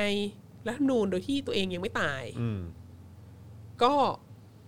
ก็มีหลายคนบอกว่าเฮ้ย อันนี้มันเป็นการจะนำไปสู่ลัทธิบูบูชาตัวบุคคลไหม อันนี้มันจะเป็นการนำไปสู่แบบ การปฏิวัติวัฒนธรรมครั้งใหม่ไหมอะไรเงี้ยสีจิ้นผิงกำลังพยายามทำอะไรนะฮะซึ่งโดยส่วนตัวเราก็เราก็บอกไปหลายครั้งแล้วแหละว่าไอ้การที่บอกว่าสีจิ้นผิงเป็นประธานาธิบดีได้ตลอดชีวิตเนี่ยเพราะว่ามันไม่มีใครจะมารับช่วงนี้ต่อไงเพราะว่าอย่างที่บอกว่ามันจำเป็นต้องทำไอ้ไอ้ Belt and Road Initiative ใช่ไหมเส้นทางสายไหมศตวรรษที่ 21 มันจำเป็นต้องทำโครงการ BRI เนี่ยเพื่อพยายามพลิกเทรนด์ของการเศรษฐกิจถดถอยเนี่ยให้มัน กลับมากลับไปบูมสู่การบูม และการเติบโตปีละเกิน 10%อะไรเงี้ยอีก ซึ่งมันก็เป็นอภิมหาโครงการ project ยิ่งใหญ่ของโลกมากอะ่ะซึ่งเอ่อสีจิ้นผิงเป็นคนนำเข้ามา แล้วก็ไม่น่าจะมีใครคิดว่าจะทำสำเร็จนอกจากสีจิ้นผิง ดังนั้นก็มันก็จงอยู่ต่อไปจนกว่าโครงการนี้จะสำเร็จนะคือจากมุมมองของเราเราคิดว่ามันเป็นในข้อนี้มันเป็นความจำเป็นของการที่จะต้องมีสีจิ้นผิง รับผิดชอบโครงการนี้ เอ่อมันเราคิดว่ามันไม่ได้คนไม่ได้ ก็เลยต้องให้อยู่ในวาระต่อไป ใช่ เราคิดว่าจริง ๆ แล้วพรรคคอมมิวนิสต์ไม่ได้มีความรู้สึกว่าอยากจะเทิดทูนบูชาฉีจิ้นผิงเป็นเหมาหรือลัทธิบูชาตัวบุคคลหรืออะไรอย่างนั้น ทีนี้แต่สิ่งที่เปลี่ยนไปมากกว่านั้นอย่างเช่นการการเอาแนวคิดสีจิ้นผิงมาเป็นส่วนหนึ่งของรัฐธรรมนูญอะไรเงี้ยโดยที่สีจิ้นผิงยังมีชีวิตอยู่ หรือว่าการที่ใส่กลับเข้าไปว่าเอ่อ สาธารณรัฐประชาชนจีนจะต้องปกครองโดยเอ่อพรรคคอมมิวนิสต์เท่านั้นอะไรเงี้ยเราคิดว่าอันเนี้ยมันเป็นเทรนด์ของการเอาชาตินิยมอะมาเสริมความมั่นคงของของผู้ปกครอง ซึ่งอันเนี้ยมันเป็นเทรนด์ที่ถ้าเผื่อว่า การปกครองในด้านอื่น ๆ การบริหารงานแผ่นดินในด้านอื่นพังหมดน่ะไม่รู้จะไปไหนแล้วอะคือชาตินิยมเนี่ยมันเป็นเขาเรียกอะไร มันเป็นแก้วสารพึกษ์พัดนึก มันเป็นยาผีบอกมันเป็นสิ่งที่ถ้าถ้าไม่รู้จะไปทางไหนแล้วก็เอาดึงขุดชาตินิยมออกมาใช้อะครับคือเศรษฐกิจก็ก็ก็ก็แก้ไขไม่ได้เออปัญหาเรื่องความความไม่พึงไม่พอใจของชนกลุ่มน้อยต่าง ๆ อะไรเงี้ย ก็จัดการไม่ได้ แล้วก็แล้วก็ยังจะมีกรณีพิพาทดินแดนกับประเทศเพื่อนบ้านอีกอะไรเงี้ย คืออะไรทุกอย่างมัน มันติดขัดไปหมดอะและเมื่อไม่อะไรทุกอย่างมันติดขัดไปหมดอะก็ขุดเอาชาตินิยมขึ้นมา ก็ต้องทำทำให้เกิดความภาคภูมิใจในชาติจีนทำให้เกิดความรักชาติจีน แล้วแล้วแล้วยังไงแล้วแล้วชาติจีนคืออะไร คือ เดี๋ยวก็กลับไปหาอาจารย์โกวิทอีกก็คือก็ต้องมาคุยกัน ถ้าจะมานั่งอธิบายให้ประชาชนเข้าใจอะว่าชาติคืออะไรแบบอาจารย์โกวิทเนี่ย ก็มันก็ไม่สนุกแล้วไง มันก็น่าเบื่อใช่ไหม แต่ถ้าพูดขึ้นมาเลยว่าเนี่ยเรารักชาติจีนดังนั้น เราต้องรักสีจิ้นผิงอะไรเงี้ยมันก็มีตัวบุคคลขึ้นมา คือลัทธิบูชาตัวบุคคลเนี่ยมันง่ายต่อการผลักดันกระบวนการชาตินิยมดังนั้นก็ซึ่งซึ่งก็หลาย ๆ ประเทศก็ใช้วิธีแบบนี้ครับเนี่ยอย่างเช่น อย่างญี่ปุ่นสมัยเมจิเนี่ยก็ก็คือใช้จักรพรรดิใช่ไหมเป็นสัญลักษณ์ของของจักรวรรดิอะไรเงี้ยแล้วทุกคนก็ทุกคนไปลบเนี่ยก็คือไปลบเพื่อจักรพรรดิเนี่ย เขาไม่ได้พูดว่าเขาไปลบเพื่อชาตินะเขาไปลบเพื่อจักรพรรดิเพื่อเพื่อรับใช้พระจักรพรรดิอะไรเงี้ยคือการให้คนเนี่ยบูชาตัวบุคคลมันง่ายกว่าให้คนบูชาคอนเซปต์อะไรบางอย่างที่อธิบายที่มันเป็นนามธรรมใช่ไหมดังนั้นก็คือเราคิดว่าการที่การที่มีการชูตัวสีจิ้นผิงขึ้นมาให้มันแบบโอ้โหอลังการงานสร้างเนี่ย ส่วนหนึ่งก็คือเป็นเป็นส่วนหนึ่งของกระบวนการ ชาตินิยมที่พยายามจะเอามาเพื่อสนับสนุนความมั่นคงของรัฐบาลจีน ซึ่งในช่วงสิบปีที่ผ่านมาเนี่ยเอ่อ performance ตกด้วยปัญหาหลายประการ แล้วก็โดยโดยเฉพาะมาถึงวันนี้เนี่ยมีมีปัญหาทั้งโควิด -19 ทั้งฮ่องกงทั้งชิงเจยนทั้งอะไรเยอะแยะมากมายจำเป็นอย่างยิ่งที่จะต้องใช้ชาตินิยมเข้ามาช่วยนะแล้วก็มีการบูสต์ชาตินิยมในในประเทศจีนเยอะมาก ซึ่งอันนี้เราก็รู้สึกว่า เออก็ก็ก็ฟังดูก็คุ้นๆเหมือนกันเนอะ อือฮึใช่คุณคุณเออจริง คุณคุณจริงคือแบบประเทศแถวๆเนี้ยที่แบบ ปัญหาเศรษฐกิจก็แก้ไม่ได้ ปากท้องประชาชนแก้ไม่ได้ราคายางก็ตกลงทุกวันและอะไรต่างๆ เนี่ยก็แก้ไขด้วยการด่าคนอื่นว่าชังชาติอะไรเงี้ยเออ ง่ายกว่า ใช่ ง่ายกว่าง่ายกว่า แต่ก็แต่ก็ยังยากนะ ดูม็อบมินเนี่ยนของหมอเหรียญทองนี่แบบ ครับ บูชาตัวบุคคลสุดๆสุดๆสุดๆสุดๆสุดๆแล้วอะก็ยังก็ยังได้ได้แค่นี้แบบ ประมาณเนตรนารีประมาณสามกองร้อยมั้งค่ะ ก็อย่างที่บอกฮะเข้าเข้าไปยัดอยู่ในร้านสะดวกซื้อได้หนึ่งร้านเออท้วนหนึ่งครับล้านผมท้วนค่ะโอ้ยเอออันนี้อันนี้ถามถามนิดนึงคือเนี่ยจากจากที่ฟังมาคิดว่าคิดว่าพรรคคอมมิวนิสต์เขาคิดว่าเขาเขาพลาดไหมคือจากสถานการณ์โลกตอนเนี้ย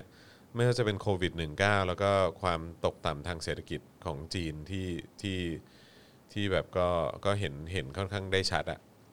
คือคิดว่าเขาเขาเขาน่าจะรู้สึกตัดสินใจ คือโอเค เราคงไม่สามารถไปตอบแทนเขาได้เออนะแต่คิดว่าเออคิดว่ามันจะมีโมเมนต์นั้นไหมที่แบบว่าแบบกูไม่น่าเลยที่แบบว่าเออแบบโอเคกับไอ้ one belt one road แล้วก็แบบว่ากับการที่แบบว่าเออขยายการอยู่โดยไม่มีวาระอยู่ต่อไปได้เรื่อย ๆ ของประธานาธิบดีอย่างสีจิ้นผิงครับคิดว่าข้างภายในพรรคคอมมิวนิสต์เอเรางเขา เราตอบแทนเขาไม่ได้นะใช่ใช่ใช่ใช่ใช่เออแต่เออว่าในความเห็นของวัสนาเนี่ย คิดว่า พรรคคอมมิวนิสต์จีนไม่ได้ไม่ได้พลาดและไม่ได้ทำอะไรผิดเลยไม่ได้พลาดเลยนะฮะคิดว่าเขาก็พยายามคือตัดมันสินมาด้วยใจสถานแก้ไขการณ์ปัญหาจริงๆแหละอย่างอย่างดีเออที่สุดแล้ว แต่ปัญหาใหญ่ที่สุดของพรรคคอมมิวนิสต์จีนประการเดียวเนี่ย คือคุณต้องการจะ รักษาหน้าเผด็จการไว้อะแล้วมันยากมากนะ ในการที่คุณเป็นประเทศที่มีประชากรมากที่สุดในโลกอะเยอะขนาดเนี้ยเอเนอะอแล้วคุณจะคอนวินส์ประชากรในประเทศของคุณเนี่ยทุกหมู่เหล่า แล้วก็มีชนกลุ่มน้อยเยอะมาก แล้วก็มีความแตกต่างมี diversity อะไรอยู่ในประเทศจีนเยอะมาก มันยากมากที่จะคอนวินส์ทุกคนทุกกลุ่ม ทุกหมู่ว่า คุณควรคู่แล้วกับกับอำ การถือครองอำนาจเผด็จการซึ่งมันก็ทำได้ถ้าคุณสามารถปั่นให้เศรษฐกิจของคุณมันโตขึ้นเรื่อยๆๆๆๆแล้วก็คนก็รวยๆอะไรเงี้ย คือถ้าคุณมีเงินให้เขาอะถ้าคุณเอาเงินอุดปากเขาได้อะมันก็ไม่มีปัญหาไง นึกออกไหมถ้าเผื่อว่า ถ้าเผื่อว่าจอห์นวินยูจะให้เงินเราเดือนละล้าน แล้วก็ให้เราบอกว่าจอห์นวินยูดีที่สุดในโลกอะไรเงี้ยแล้วก็ให้ไปเรื่อยๆเรื่อยๆอะ เราก็โอเคนะอืมอืมคือเราก็พูดได้ แต่ว่าเมื่อไหร่ที่อีเงินเดือนละล้านนั้นมันไม่มีแล้วอะมันลดลงเหลือสองหมื่นอะไรเงี้ยก็ก็อาจจะไม่ได้แล้วป่ะแล้วดังนั้นน่ะคือสถานการณ์พรรคคอมมิวนิสต์จีนก็ต้องบอกว่าเก่งมากมากมากมากมากมากที่รักษาภาพของการว่าแบบเรามีความชอบธรรมในการถือครองอำนาจเผด็จการน่ะมาได้ยาวนานตั้ง เจ็ดสิบกว่าปีแล้วอะ มันก็ก็ค่อนข้าง Amazing นะเอ่อ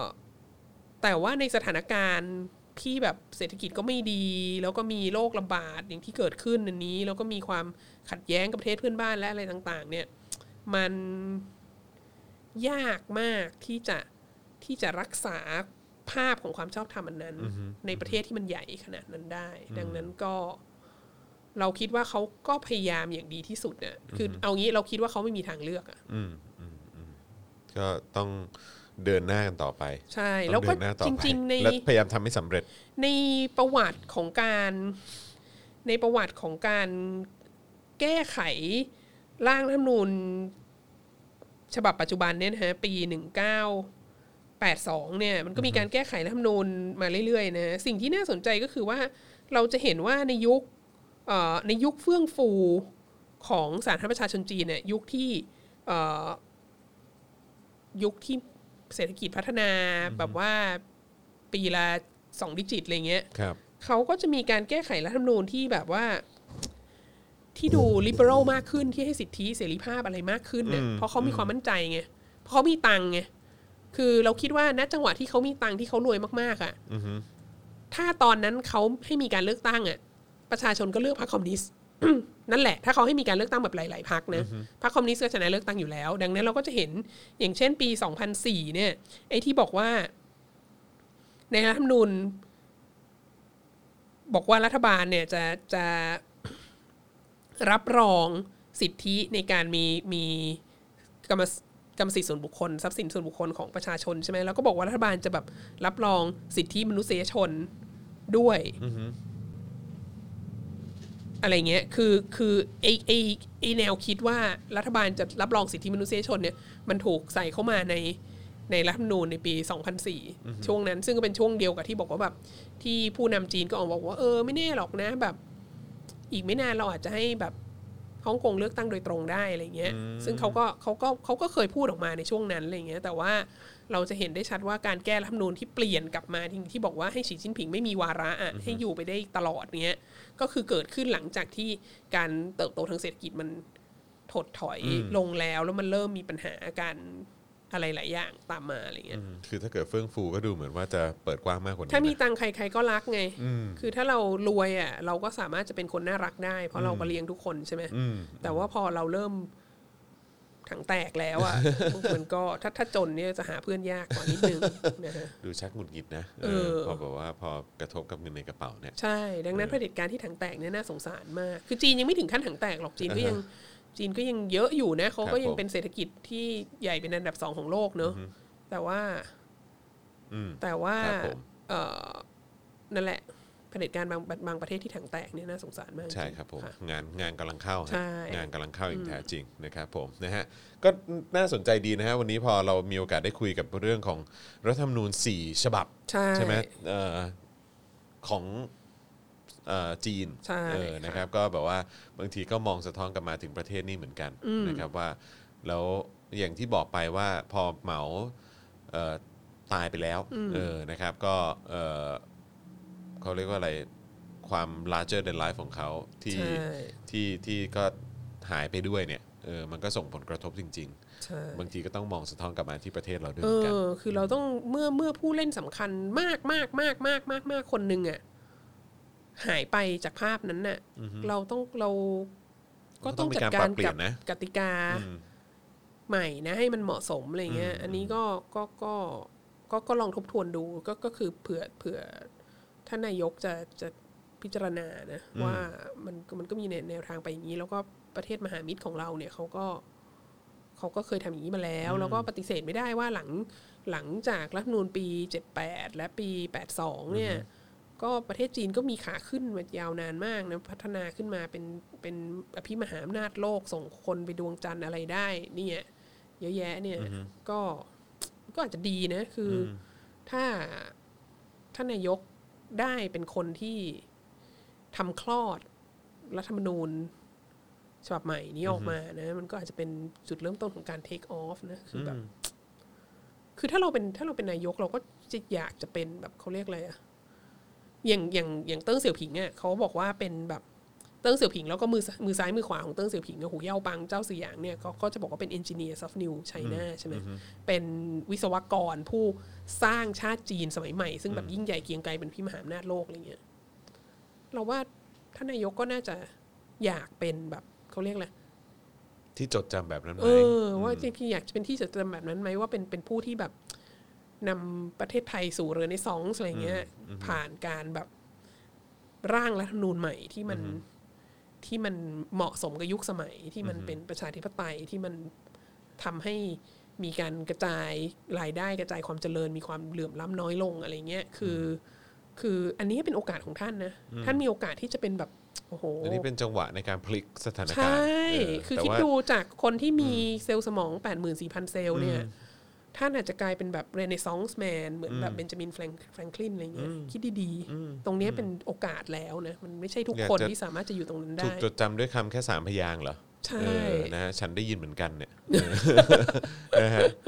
นะฮะคืออยากอยากจะถูกจดจำอย่างนั้นไปจนวันตายใช่หรือว่าอยากจะถูกแบบจดจำในฐานะของคนที่พลิกประเทศไทย ให้ก้าวสู่ยุคใหม่จริงใช่ใช่นะฮะคิดดูมึงท่านท่านท่านมีโอกาสที่จะอยู่นะที่ที่จะทำสิ่งที่ยิ่งใหญ่อันนี้ได้เนี่ยโอ้โหๆเออนะครับผมนะฮะอะโอเค คราวนี้เรามาดูคอมเมนต์กันหน่อยไหมฮะนะฮะคอมเมนต์ระหว่างที่เราคุยกันนี่คอมเมนต์เข้ามาเยอะมากเลยนะเออผมก็แบบเหลือบไปดูก็เห็นคนแบบโอ้ยแบบพูดถึงเยอะมาก คุณแคกแคกแคกหรือเปล่าก่อนที่เหมาจะขึ้นเป็น ผู้นำประเทศเนี่ยทำไมคนถึงรักเหมากันมากครับ หรือว่าเหมาเป็นพวกคารมคมคายเหมือนเล่าปีโอ้โหเออทำไมคนถึงรักเหมากันมากคิดว่าจริงๆแล้วคนไม่ได้รักเหมากันมากขนาดนั้นหรอกแต่สิ่งที่สำคัญมาก อันหนึงก็คือว่าเราคิดว่าเอ่อกลุ่มผู้นำระดับสูงของพรรคคอมมิวนิสต์จีนเนี่ยอืมที่มันร่วมเป็นร่วมตายมาด้วยกันเกือบตายมาด้วยกันผ่านการผ่านการเดินทัพทางไกลเนี่ย แล้วก็ ร่วมรบกับเหมาในสงครามกลางเมืองเนี่ยเขาก็เหมาเนี่ยเป็นแม่ทัพที่เก่งมาก เหมาเป็น strategist ทางด้านเป็นนักยุทธศาสตร์เอ่อในทางการทหารที่เก่งมากมากมากมากมากอะไรเงี้ยแล้วทุกคนก็ชื่นชมเหมาดังนั้นแบบคือเหมือนกับแบบเครือข่ายของของผู้นำระดับสูงของรัฐบาลคอมมิวนิสต์จีนยุคแรกเนี่ยมัน มีความชื่นชมและรักเหมามาก แล้วก็ค่อนข้างเป็นปึกแผ่น เพราะว่าผ่านอะไรด้วยกันมาเยอะมาก อันนั้นเป็นจุดแรกที่สำคัญ แล้วก็เอ่อแล้วเหมาก็เลยขึ้นไปเป็นผู้นำทีนี้ คือเหมามีบารมีอยู่ในอยู่ในพรรคคอมมิวนิสต์จีนเนี่ยครับจากการที่นำทุกคนผ่านพ้นวิกฤตการณ์มาได้หลายครั้งอะไรเงี้ย ตั้งแต่เดินทัพทางไกล สงครามโลกครั้งที่สองสงครามกลางเมือง สงครามเกาหลีอะไรเงี้ย ก็ดังนั้นมี ได้รับการยอมรับในในส่วนนี้มาก ทีนี้ตอนหลังอะการปฏิวัติวัฒนธรรมอะอย่างที่บอกว่ามันไม่ใช่แค่บังเอิญคนรุ่นใหม่รักเหมาอะมันมีการปลูกฝังกันยาวนานเป็นสิบปี มันมันมียาวนานมากอะก็คือตั้งแต่ประมาณปีห้าเก้าไม่ถึงสิบปีหรอกห้าเก้าถึงหกหกก็ประมาณเจ็ดปีใช่ไหมที่แบบว่าเริ่มตั้งกลุ่มศึกษาวัฒนธรรมเหมาให้นักเรียนประถมมัธยม มหาวิทยาลัย มาอ่านสันนิพนธ์เหมามา แล้วก็แล้วก็มีพอพักกันได้อย่างเงี้ยอย่างต่อเนื่อง แล้วก็ในเหล่าทัพก็คือเขาเข้าไปในเหล่าทัพปุ๊บทุกคนก็จะได้รับการแจกสันนิพนธ์เหมา เล่มสีแดงเล่มเล็กอะไรเงี้ยแล้วก็ต้องมีการศึกษามีการอ่านมีการสอบความรู้อะไรกันอยู่เรื่อยๆอะไรเงี้ยมันก็มีการสร้างบังคับให้รักเหมาอย่างเป็นระบบอะหลายปีอย่างเป็นระบบและมีประสิทธิภาพ บังคับให้รับ บังคับให้บังคับรักให้รักอย่างเป็นระบบ ใช่ผมก็ชเลอบยคำนี้มากเลยก็ก็ก็เลยนำไปสู่การที่นั่นแหละค่ะเหมาก็ก็ก็มีลัทธิบูชาตุมคนขึ้นมา ครับะผมนะฮะคุณฟิฟกมลอันนี้ผมไม่แน่ใจว่าประเด็นนี้นี่เราจะพูดกันในเทปนี้ทันหรือเปล่านะฮะเอ่ออาจารย์วัฒนาช่วยสรุปเหตุการณ์สงครามสั่งสอนระหว่างจีนเวียดนามหน่อยครับ แล้วคนจีนเองรู้สึกอย่างไรกับเหตุการณ์นี้กันแน่ โอ้ยอันนี้เป็นเรื่องยาวมากเรื่องไม่สามารถยาวตอบได้ทั้งหมดแต่เอาเป็นว่าสงครามสั่งสอนระหว่างจีนกับเวียดนามมันก็เกิดขึ้นในปี 79 นะฮะ คือเกิดขึ้นหลังจากที่เอ่อฮุนเซนเนี่ยหลังจากที่ที่กองกำลังของเวียดนามสนับสนุนกลุ่มของฮุนเซนเนี่ยเข้าไปปราบเขมรแดงนะฮะแล้วล้มรัฐบาลเขมรแดงเอ่อในกัมพูชานะฮะแล้วก็จีนเนี่ยคือจีนเนี่ยก็เป็น ลูกพี่ของเขมรแดง คือมีความสัมพันธ์สนิทกันยาวนานแล้วก็จีนก็มองว่าการที่เวียดนามสนับสนุนกำลังของฮุนเซนมาล้มรัฐบาลเขมรแดงเนี่ยมันเป็นการเขาเรียกอะไรละเมิดอธิปไตยคือ มันเป็นการที่ต่างชาติเข้ามาละเมิดอธิปไตยของประเทศ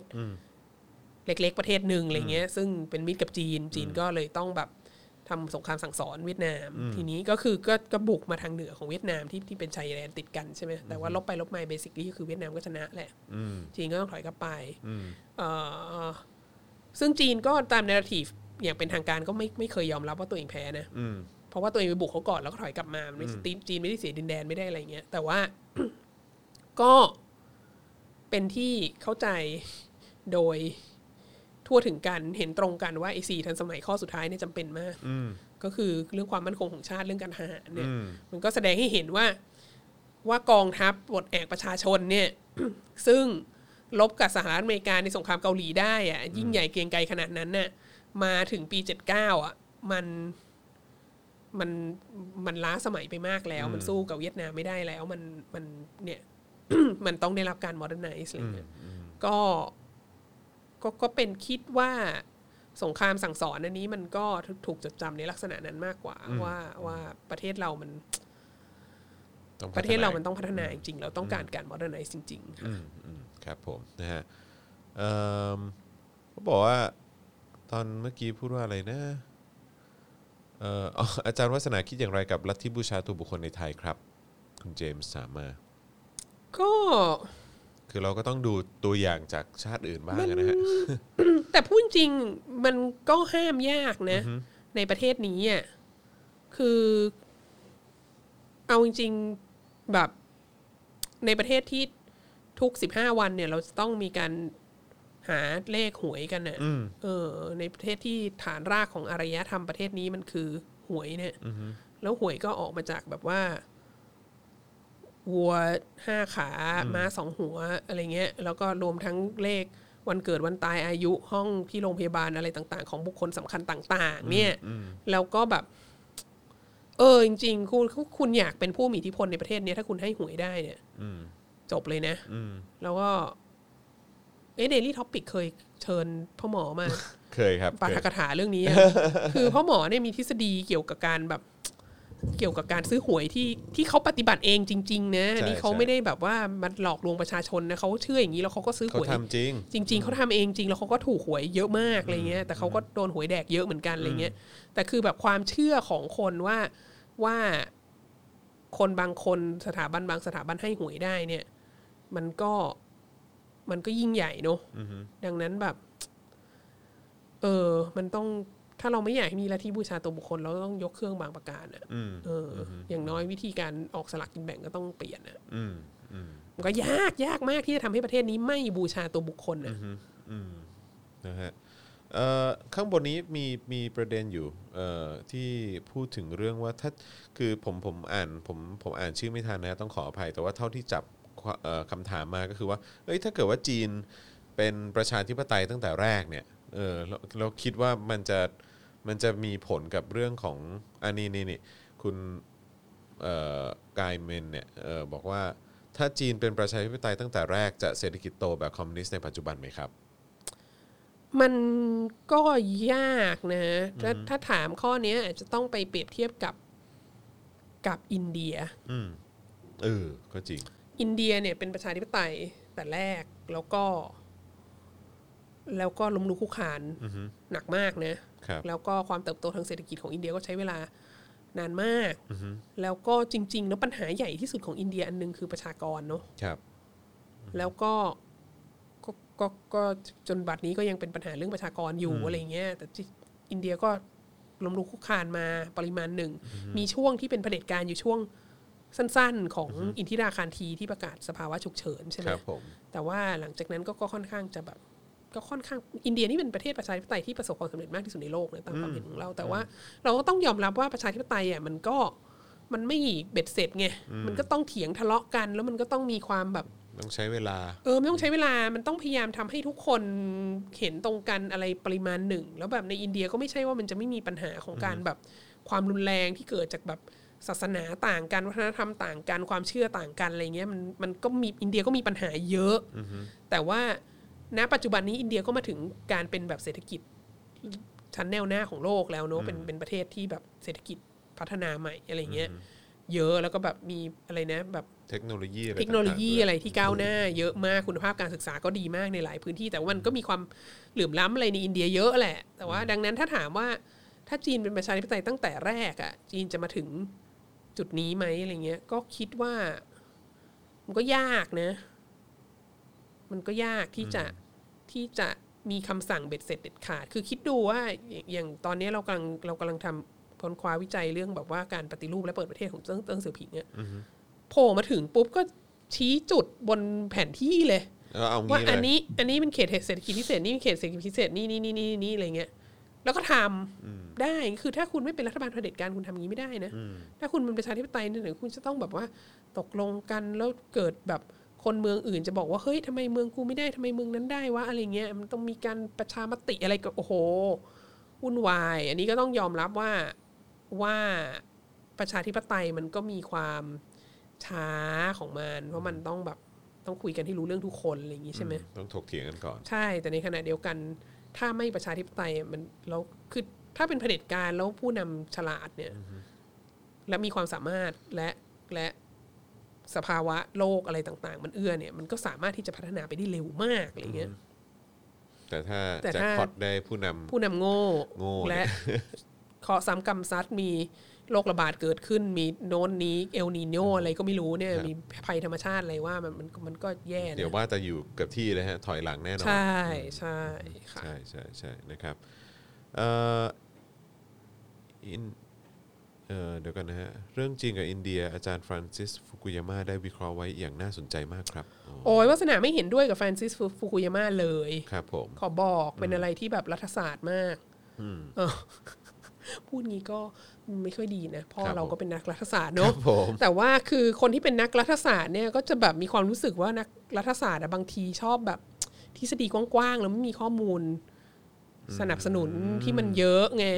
ฟรานซิสฟูกุยาม่าเนี่ยเขียนเรื่องอันนี้ใช่ไหม Clash the Clash of Civilization ใช่ไหมครับคือจริงๆเขาก็เขียนเรื่องอื่นๆ อีกเยอะแล้วแหละ แต่เรามีความรู้สึกว่าพื้นฐานของงาน The Clash of Civilization เนี่ยมันมัน problematic มาก เพราะว่าเขาก็แบ่งโลกออกเป็น civilization ต่างๆ ใช่ไหมแล้วเขาบอกว่าเออมันก็มีการแข่งขันกันระหว่าง civilization เหล่านั้นอะไรเงี้ยแต่คือแบบมันไม่มัน not that simple ไงคือการบอกว่าจีนเป็น Chinese civilization อินเดียก็เป็น Indian civilization หรือ Hindu or whatever อะไรเงี้ยแล้วก็มีตะวันออกกลาง แล้วก็มีโลกตะวันตกอะไรเงี้ยประเด็นคือมีมุสลิมอยู่ในอินเดียมากกว่าซาอุดิอาระเบียเออ เราจะอธิบายอย่างนี้ยังไงแล้วไหนจะแบบโอ้โหคนจีนพ้นทะเลอีกทั่วโลกเงี้ย มันเป็นจีนหรือเปล่าแล้วคนจีนคนที่อยู่ในประเทศจีนเอง ก็มีห้าร้อยแบบอะ่ะ ก็มีมุสลิมอยู่ในจีนเยอะมากเหมือนกันน่ะ แล้ว คือเราไม่เห็นด้วยกับฟรานซิสฟูกุยาม่าเพราะว่า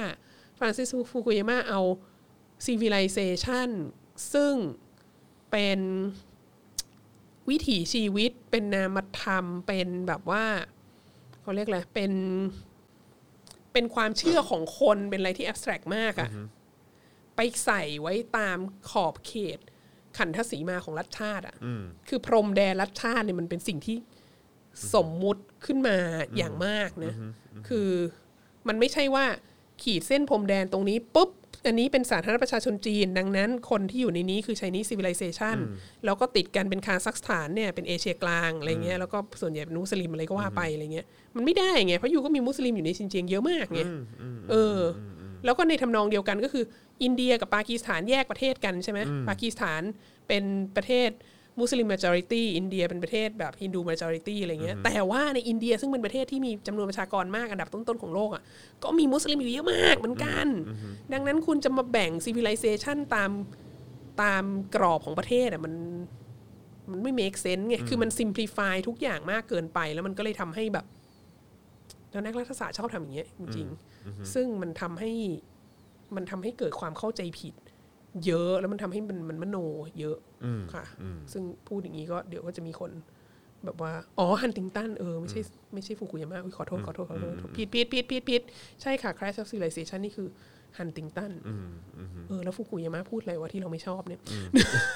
แต่ว่าก็ก็ก็ก็ก็ยังไม่เห็นด้วยอยู่ดีนะฮะใช่ แต่เอไออเรื่องไอเรื่อง Clash of Civilization ไม่เมื่อกี้เมื่อกี้พูดขึ้นมาเรื่องระหว่างจีนกับอินเดียไงเราก็เลยรู้สึกว่าเฮ้ยมันเล่มนี้หรือเปล่าที่พูดถึงอะไรเงี้ยเออไอไอความ Clash of Civilization ระหว่างจีนกับอินเดียนี่เราแบบ เราไม่เห็นด้วยเลย เออ คุณคนสวยวัดดอนถามว่าถามค่ะ ถ้าจีนเป็นเผด็จการแล้วจิ้มนิ้วสั่งได้ไวเป็นเพราะจีนบริหารแบบ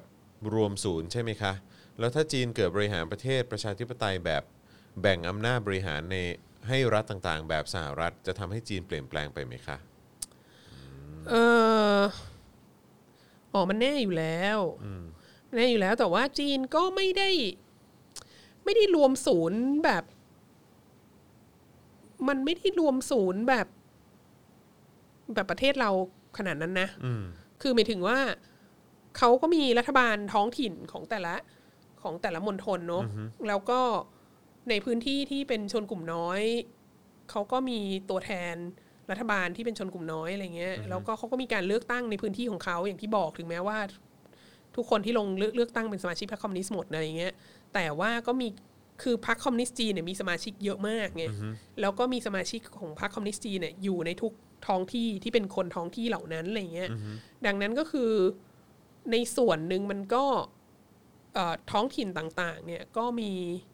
ก็ก็สามารถที่จะดำเนินการตามที่ตัวเองเห็นสมควรได้พอสมควรมีมีออโตนมีปริมาณหนึ่งอะ่ะแต่มันเป็นออโตนมีที่ที่มีเงื่อนไขว่าคุณต้องอยู่ในพรรคคอมมิวนิสต์อะ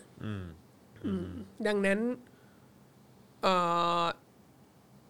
จริง ๆ แล้วมันไม่ใช่เรื่องของการรวมศูนย์หรือกับการกระจายอำนาจอะไรเงี้ยคือถ้าถ้าจะเปรียบเทียบกับสหรัฐอเมริกา ถ้าจะถ้าจะให้สหรัฐอเมริกาเป็นเหมือนจีนก็คือว่า ก็แบ่งแยกเป็นห้าสิบรัฐอะไรตามที่เป็นอยู่นี่แหละ แต่ว่ามีพักเดียวที่ปกครองอ่านึกออกไหมใช่แล้วก็แล้วก็คนที่เลือกตั้งกันภายในปกครองอยู่ก็คือพักเป็นนั้น แต่ก็เป็เป็นนคนมาจากพรรคนั้นทั้งนั้นใช่แหละเป็นคนมาจากพรรคนั้น แต่ว่าอยู่ในท้องถิ่นต่างๆอะไรเงี้ยท้องถิ่นต่างๆถามว่าท้องถิ่นต่างๆ ปกครองตัวเองไหมท้องถิ่นต่างๆ ปกครองตัวเอง แต่ว่าปกครองตัวเองโดยตัวแทนที่ที่เป็นตัวแทนพรรคคอมมิวนิสต์ทั้งสิ้นเท่านั้นเอง ดังนั้นมัน not exactly รวมศูนย์แบบนั้นครับผม เมื่อสักครู่นี้มีคนส่งมาเรื่องฟรานซิสฟุกุยามะอ่าบอกว่าสรุปว่าเป็น end of history หรือเปอ๋อล่า end of history end of history ก็ใช่ใช่ end of history ก็ไม่เห็นด้วยเหมือนกัน end of history ก็ไม่เห็นด้วยเหมือนกัน แต่ว่าจะจะยาว ครับผมครับผมนะฮะเดี๋ยวเดี๋ยวถ้ามีโอกาสเดี๋ยวจะมาเดี๋ยวจะหยิบยกเรื่องนี้ขึ้นมาใช่คุยกันอีกใช่นะครับผมนะฮะไม่ชอบเลยสองคนนี้ฟุกุยามะกับฮันติงตันเนี่ยไม่ชอบทั้งสองคนยืนยัน ค่ะครับผมนะฮะสแต่นุพกวกรัฐศาสตร์เนี่ยชอบมากเออรัฐศาสตร์ชอบมากคพ่อผมเราก็คบผมชอบอ๋อคุณพ่อก็เออชอบใช่ไหมฮะใช่ใช่ครับผมนะฮะก็คืออันเนี้ยเมานิดนึงได้ฮะคือคือประเทศไทยอะการครับอยู่คณะรัฐศาสตร์มันคูลมากเลยใช่ไหมแต่ว่าแบบซึ่งแปลกมากเลยอะคือเวลาที่เรียนในต่างประเทศอะตอนอยู่อังกฤษอะอยู่ที่ออกซฟอร์ดอะคือแบบว่าก็เรียนรัฐศาสตร์เอ้ยเรียนประวัติศาสตร์ใช่ไหมครับ แล้วก็ เนี่ย อาจารย์ที่ปรึกษาบอกเลยนะว่า ถ้าเวลาตรวจงานแล้วฉันมีมีครั้งหนึ่งส่งส่งงานไป แล้วอาจารย์ที่ปรึกษาก็บอกว่า มันเขียนเหมือน journalist อะนี่มันไม่ใช่ประวัติศาสตร์อันนี้มันแบบเหมือนเขียนแบบเขียนสารคดีอะไรเงี้ย ซึ่งก็ไม่ใช่ว่าสารคดีไม่ดีนะคะ แต่หมายความว่าถ้าคุณกำลังทำวิทยานิพนธ์ปริญญาเอกด้านประวัติศาสตร์อยู่เนี่ย คุณก็ควรจะเขียนแบบประวัติศาสตร์ มีฟุตโนตลุงลังและอะไรต่างๆนานา ถ้า ถ้าอาจารย์บอกว่าคุณเขียนเหมือน journalist เนี่ยมันก็แปลว่างานของคุณมันไม่ควรจะเป็นงานวิทยานิพนธ์ประวัติศาสตร์ มันควรจะเป็นมันควรจะอยู่ในมันควรจะเป็นงาน journalist อะไรเงี้ยก็ถือว่าเป็นคำวิพากษ์วิจารณ์ที่รุนแรง พอสมควร แต่ว่าสิ่งที่รุนแรงกว่านั้นคำวิพากษ์วิจารณ์ที่รุนแรงที่สุดของอาจารย์ที่ปรึกษาดิฉันคือ เธอเขียนงานเหมือนนักรัฐศาสตร์อืม ซึ่งการที่เธอเขียนงานเหมือนนักรัฐศาสตร์แปลว่าเธอแบบทฤษฎีอะไรห้าร้อยอย่างมาก แต่เธอไม่มีแบบ เธอไม่มีหลักฐานเอกสารมามาแบบพิสูจทฤษฎีอันนั้น หรือว่าทฤษฎีที่เธอตั้งมาร้อยแปดอย่างเนี่ย สามารถเอาหลักฐานชิ้นเดียวมาแล้วโป้งลงไปแล้วบอกว่าอันอันนี้ไม่ถูกต้องมันเป็นข้อยกเว้นล้มล้างทฤษฎีได้อะไรเงี้ยอันนี้เป็นมุมมองที่แบบนักประวัติศาสตร์ มักจะมองนักประวัตินักรัฐศาสตร์เนี่ยซึ่งก็ พอกลับมาเมืองไทยก็เกิดความเขาเจอจอกมาก เพราะว่าทุกคนอยากเป็นนักนักรัฐศาสตร์หมดเลยไม่มีใครอยากเป็นนักประวัติศาสตร์อืมอืมอืมแล้วก็จริงๆดิฉันก็ได้รับเกียรติแห่งการไปไปพูดตามหลาย ๆ ที่ที่แบบว่านักรัฐศาสตร์เชิญไปแล้วนักรัฐศาสตร์ก็บอกว่าไม่น่าเชื่อเลยว่าเธอเป็นนักประวัติศาสตร์เธอพูดเหมือนนักรัฐศาสตร์มากเลยแล้วอันนี้เขาก็พูดแบบชื่นชมอะไรอย่างเงี้ยแต่เราก็แบบสะอึกนิดนึงเพราะว่าอาจารย์ที่ปรึกษาเราแบบว่าค่ะ นี่คุณกับกับตันเบียร์ถามว่าอาจารย์ อาจารย์เขียนหนังสืออันไหนบ้างเนี่ยอยากจะไปอุดหนุนโอ้ The Crown and the Capitalist ค่ะ มีขายอยู่ที่ไปซื้อได้เลยนะศูนย์หนังสือจุฬาค่ะ ใช่ ช่วงนี้ขายดีมากด้วย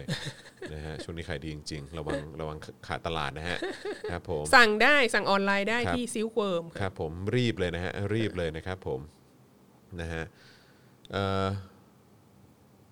รัฐบาลไทยจะใช้โมเดลจีนมาปรับนักศึกษาไหมอ๋อเออ รัฐบาลไทยใช้อ๋อโมเดลจีนแบบนักศึกษาไหมแบบเทียนนันเหมินโอ้อันนี่ก็มีคนถามมาเยอะมากเหมือนกัน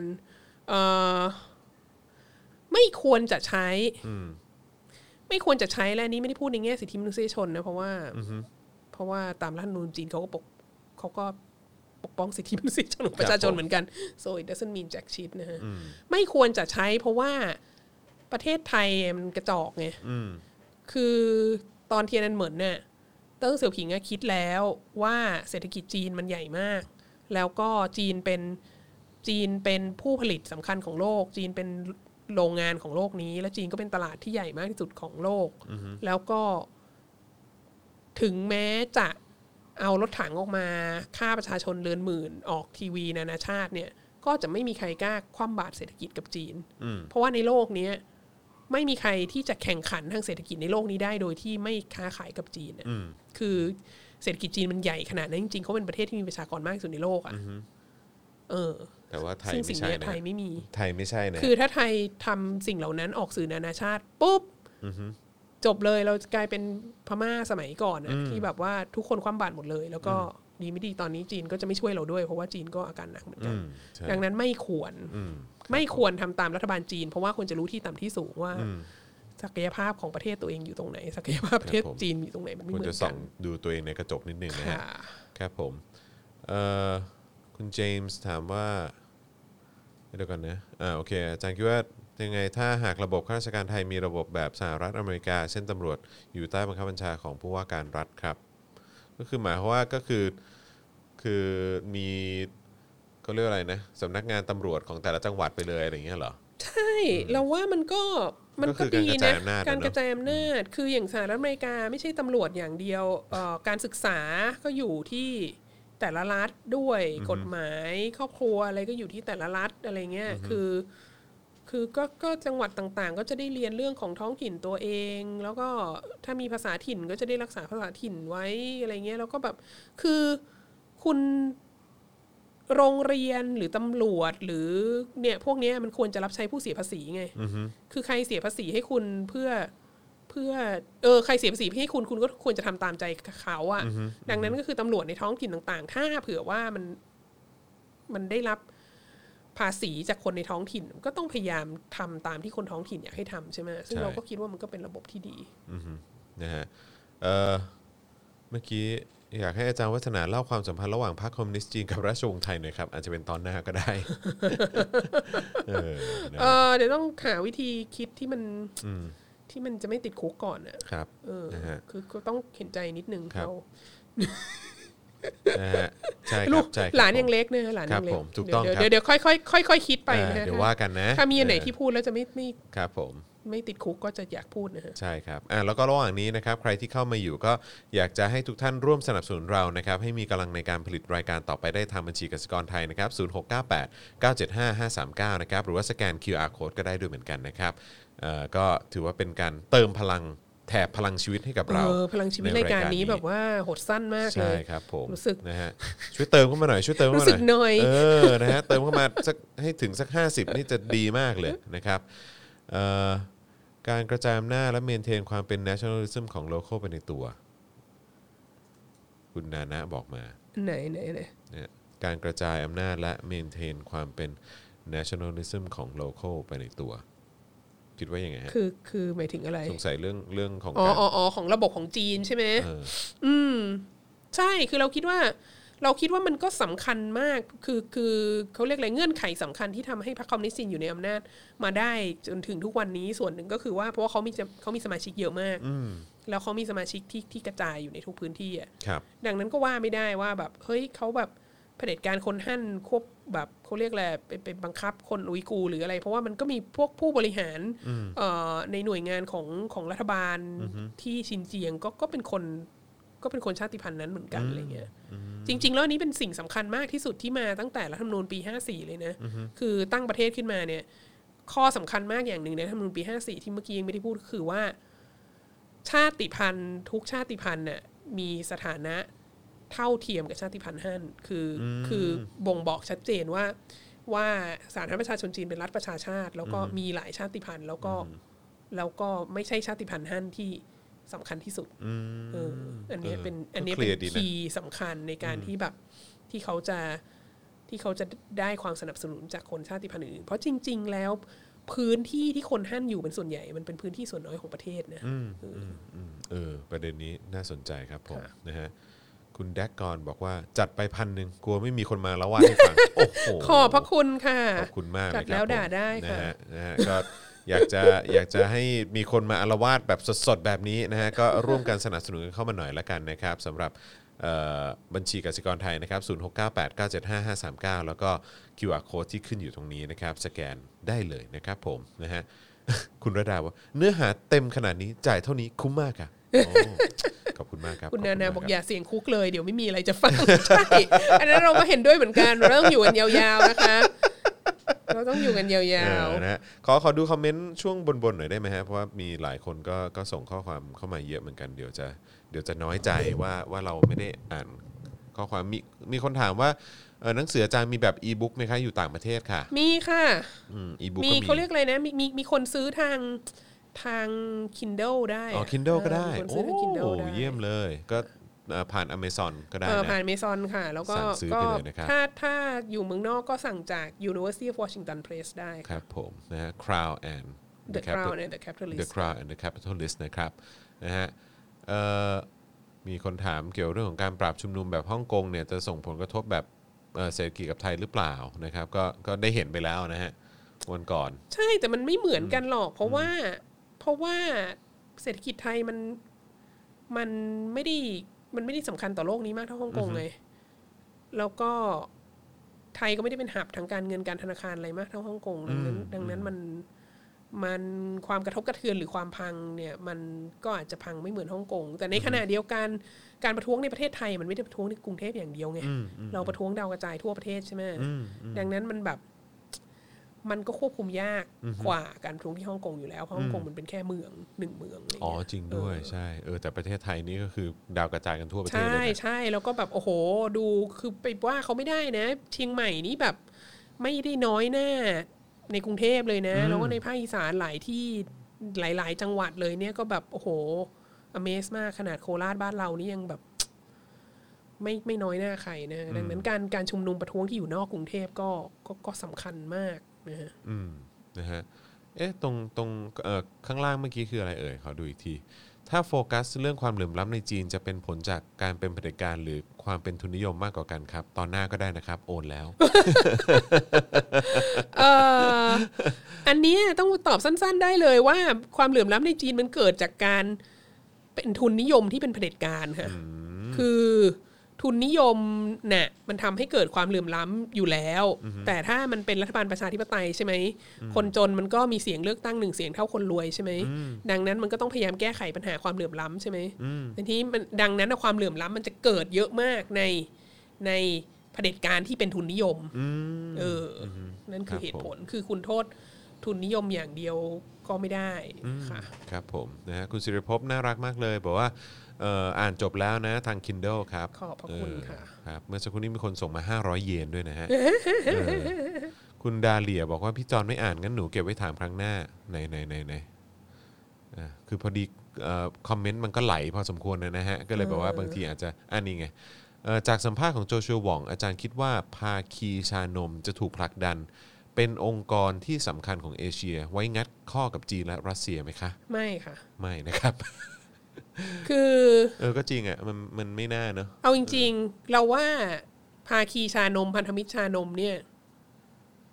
คือมันคือระดับประชาชนไม่ใช่แบบระดับภาครัฐใช่ไหมเราว่าพันธมิตรชานมเนี่ย มีประโยชน์กับประเทศไทยมากที่สุดอะอืม มากกว่า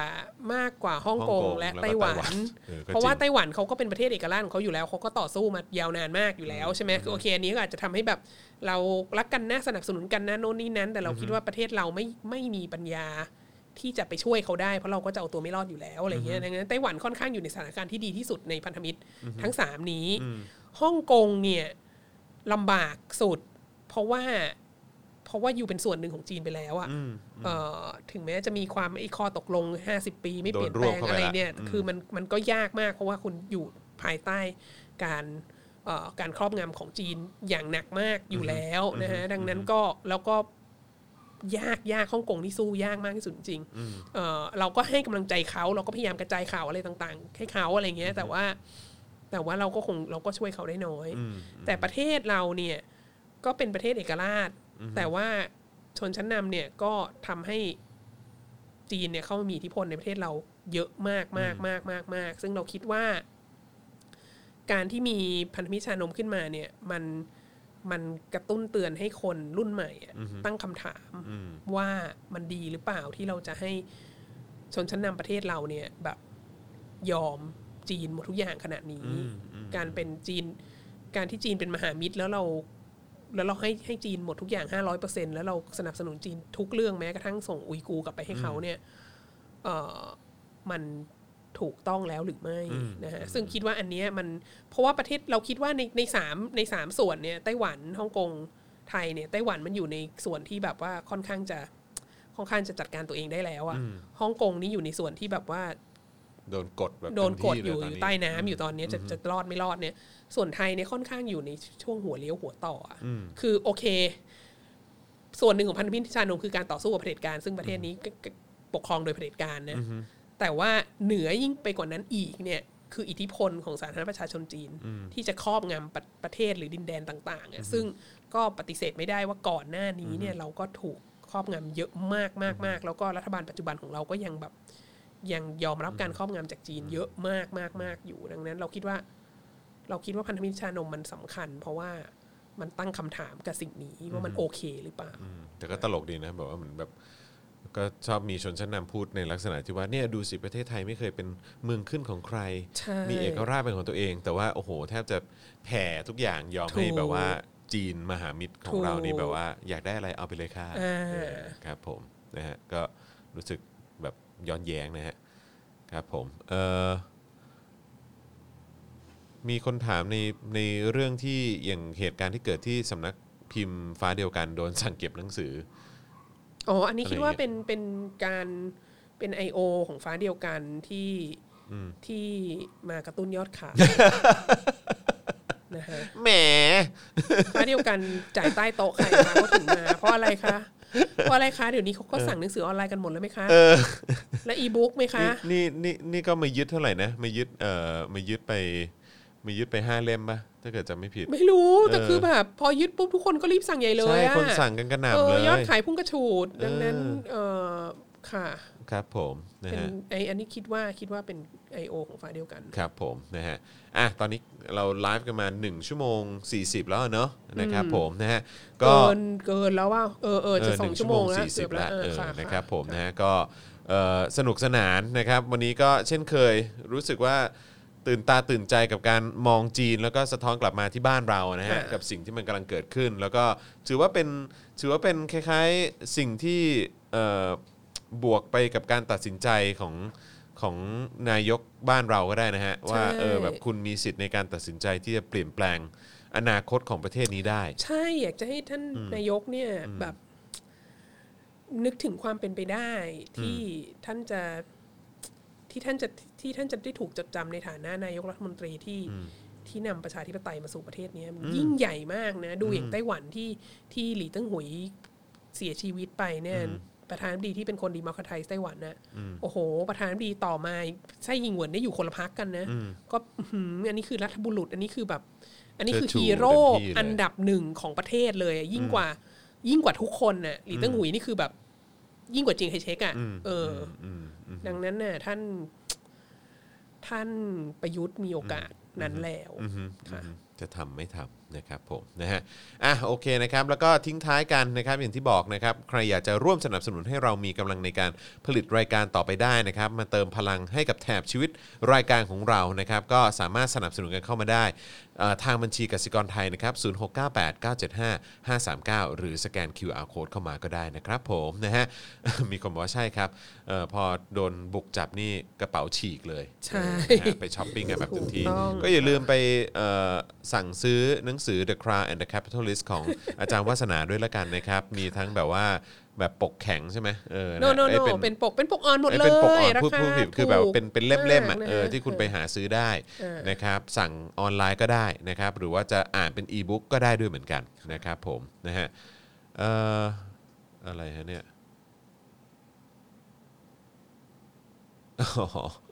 คุณสุพนัทถามมาว่า ได้อ่านโพสต์ของคุณธีรพัฒน์เมื่อวันก่อน เกี่ยวกับบทบาทของสาธารณจีนในการพัฒนาชาวเขาในภาคเหนือ อยากทราบว่าเขาช่วยเหลือที่มีความเกี่ยวข้องกับโครงการหลวงหรืออ๋อไม่เกี่ยวข้องแน่นอนชัดเจครันบผมห้าร้อยเปอร์เซ็นต์ฮะครับผมเอ่อเพราะโดยโดยเฉพาะช่วงแรกคือก่อนปี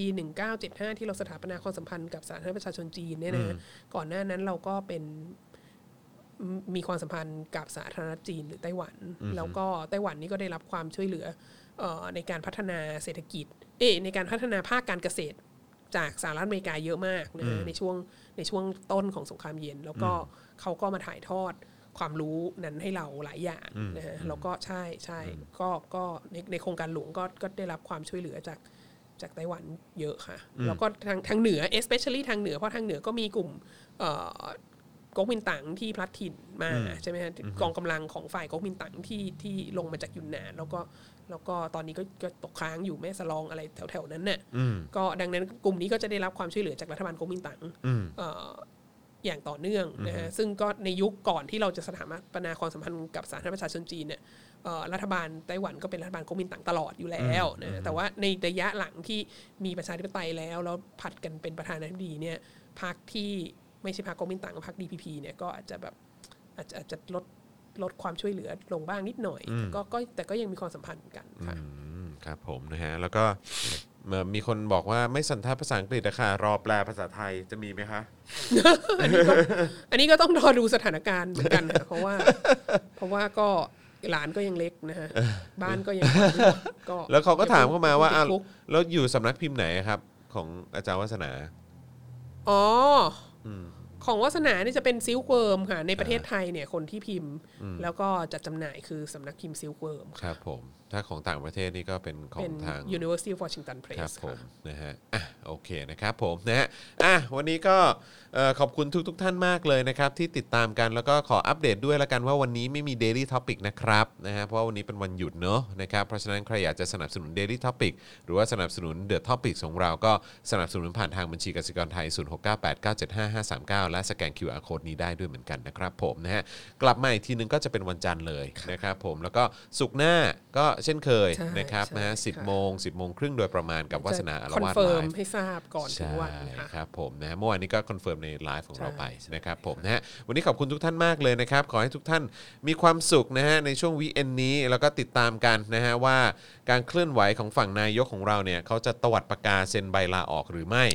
นะฮะแล้วก็เหลือการอีกวันหนึ่งครับผพรุ่มงเหล็นี้กวันหนึ่งที่สามใช่ครับผมแล้วก็การเคลื่อนไหวของฝั่งประชาชนเนี่ยจะเป็นอย่างไร ก็ติดตามไปพร้อม ๆ กันละกันนะครับ วันนี้ผมจอห์นวินยูนะครับอาจารย์วัฒนาวงศ์สุรวัตรนะครับ แล้วก็อาจารย์แบงค์ด้วยวันนี้ลาไปก่อนสวัสดีครับบ๊ายบายครับค่ะ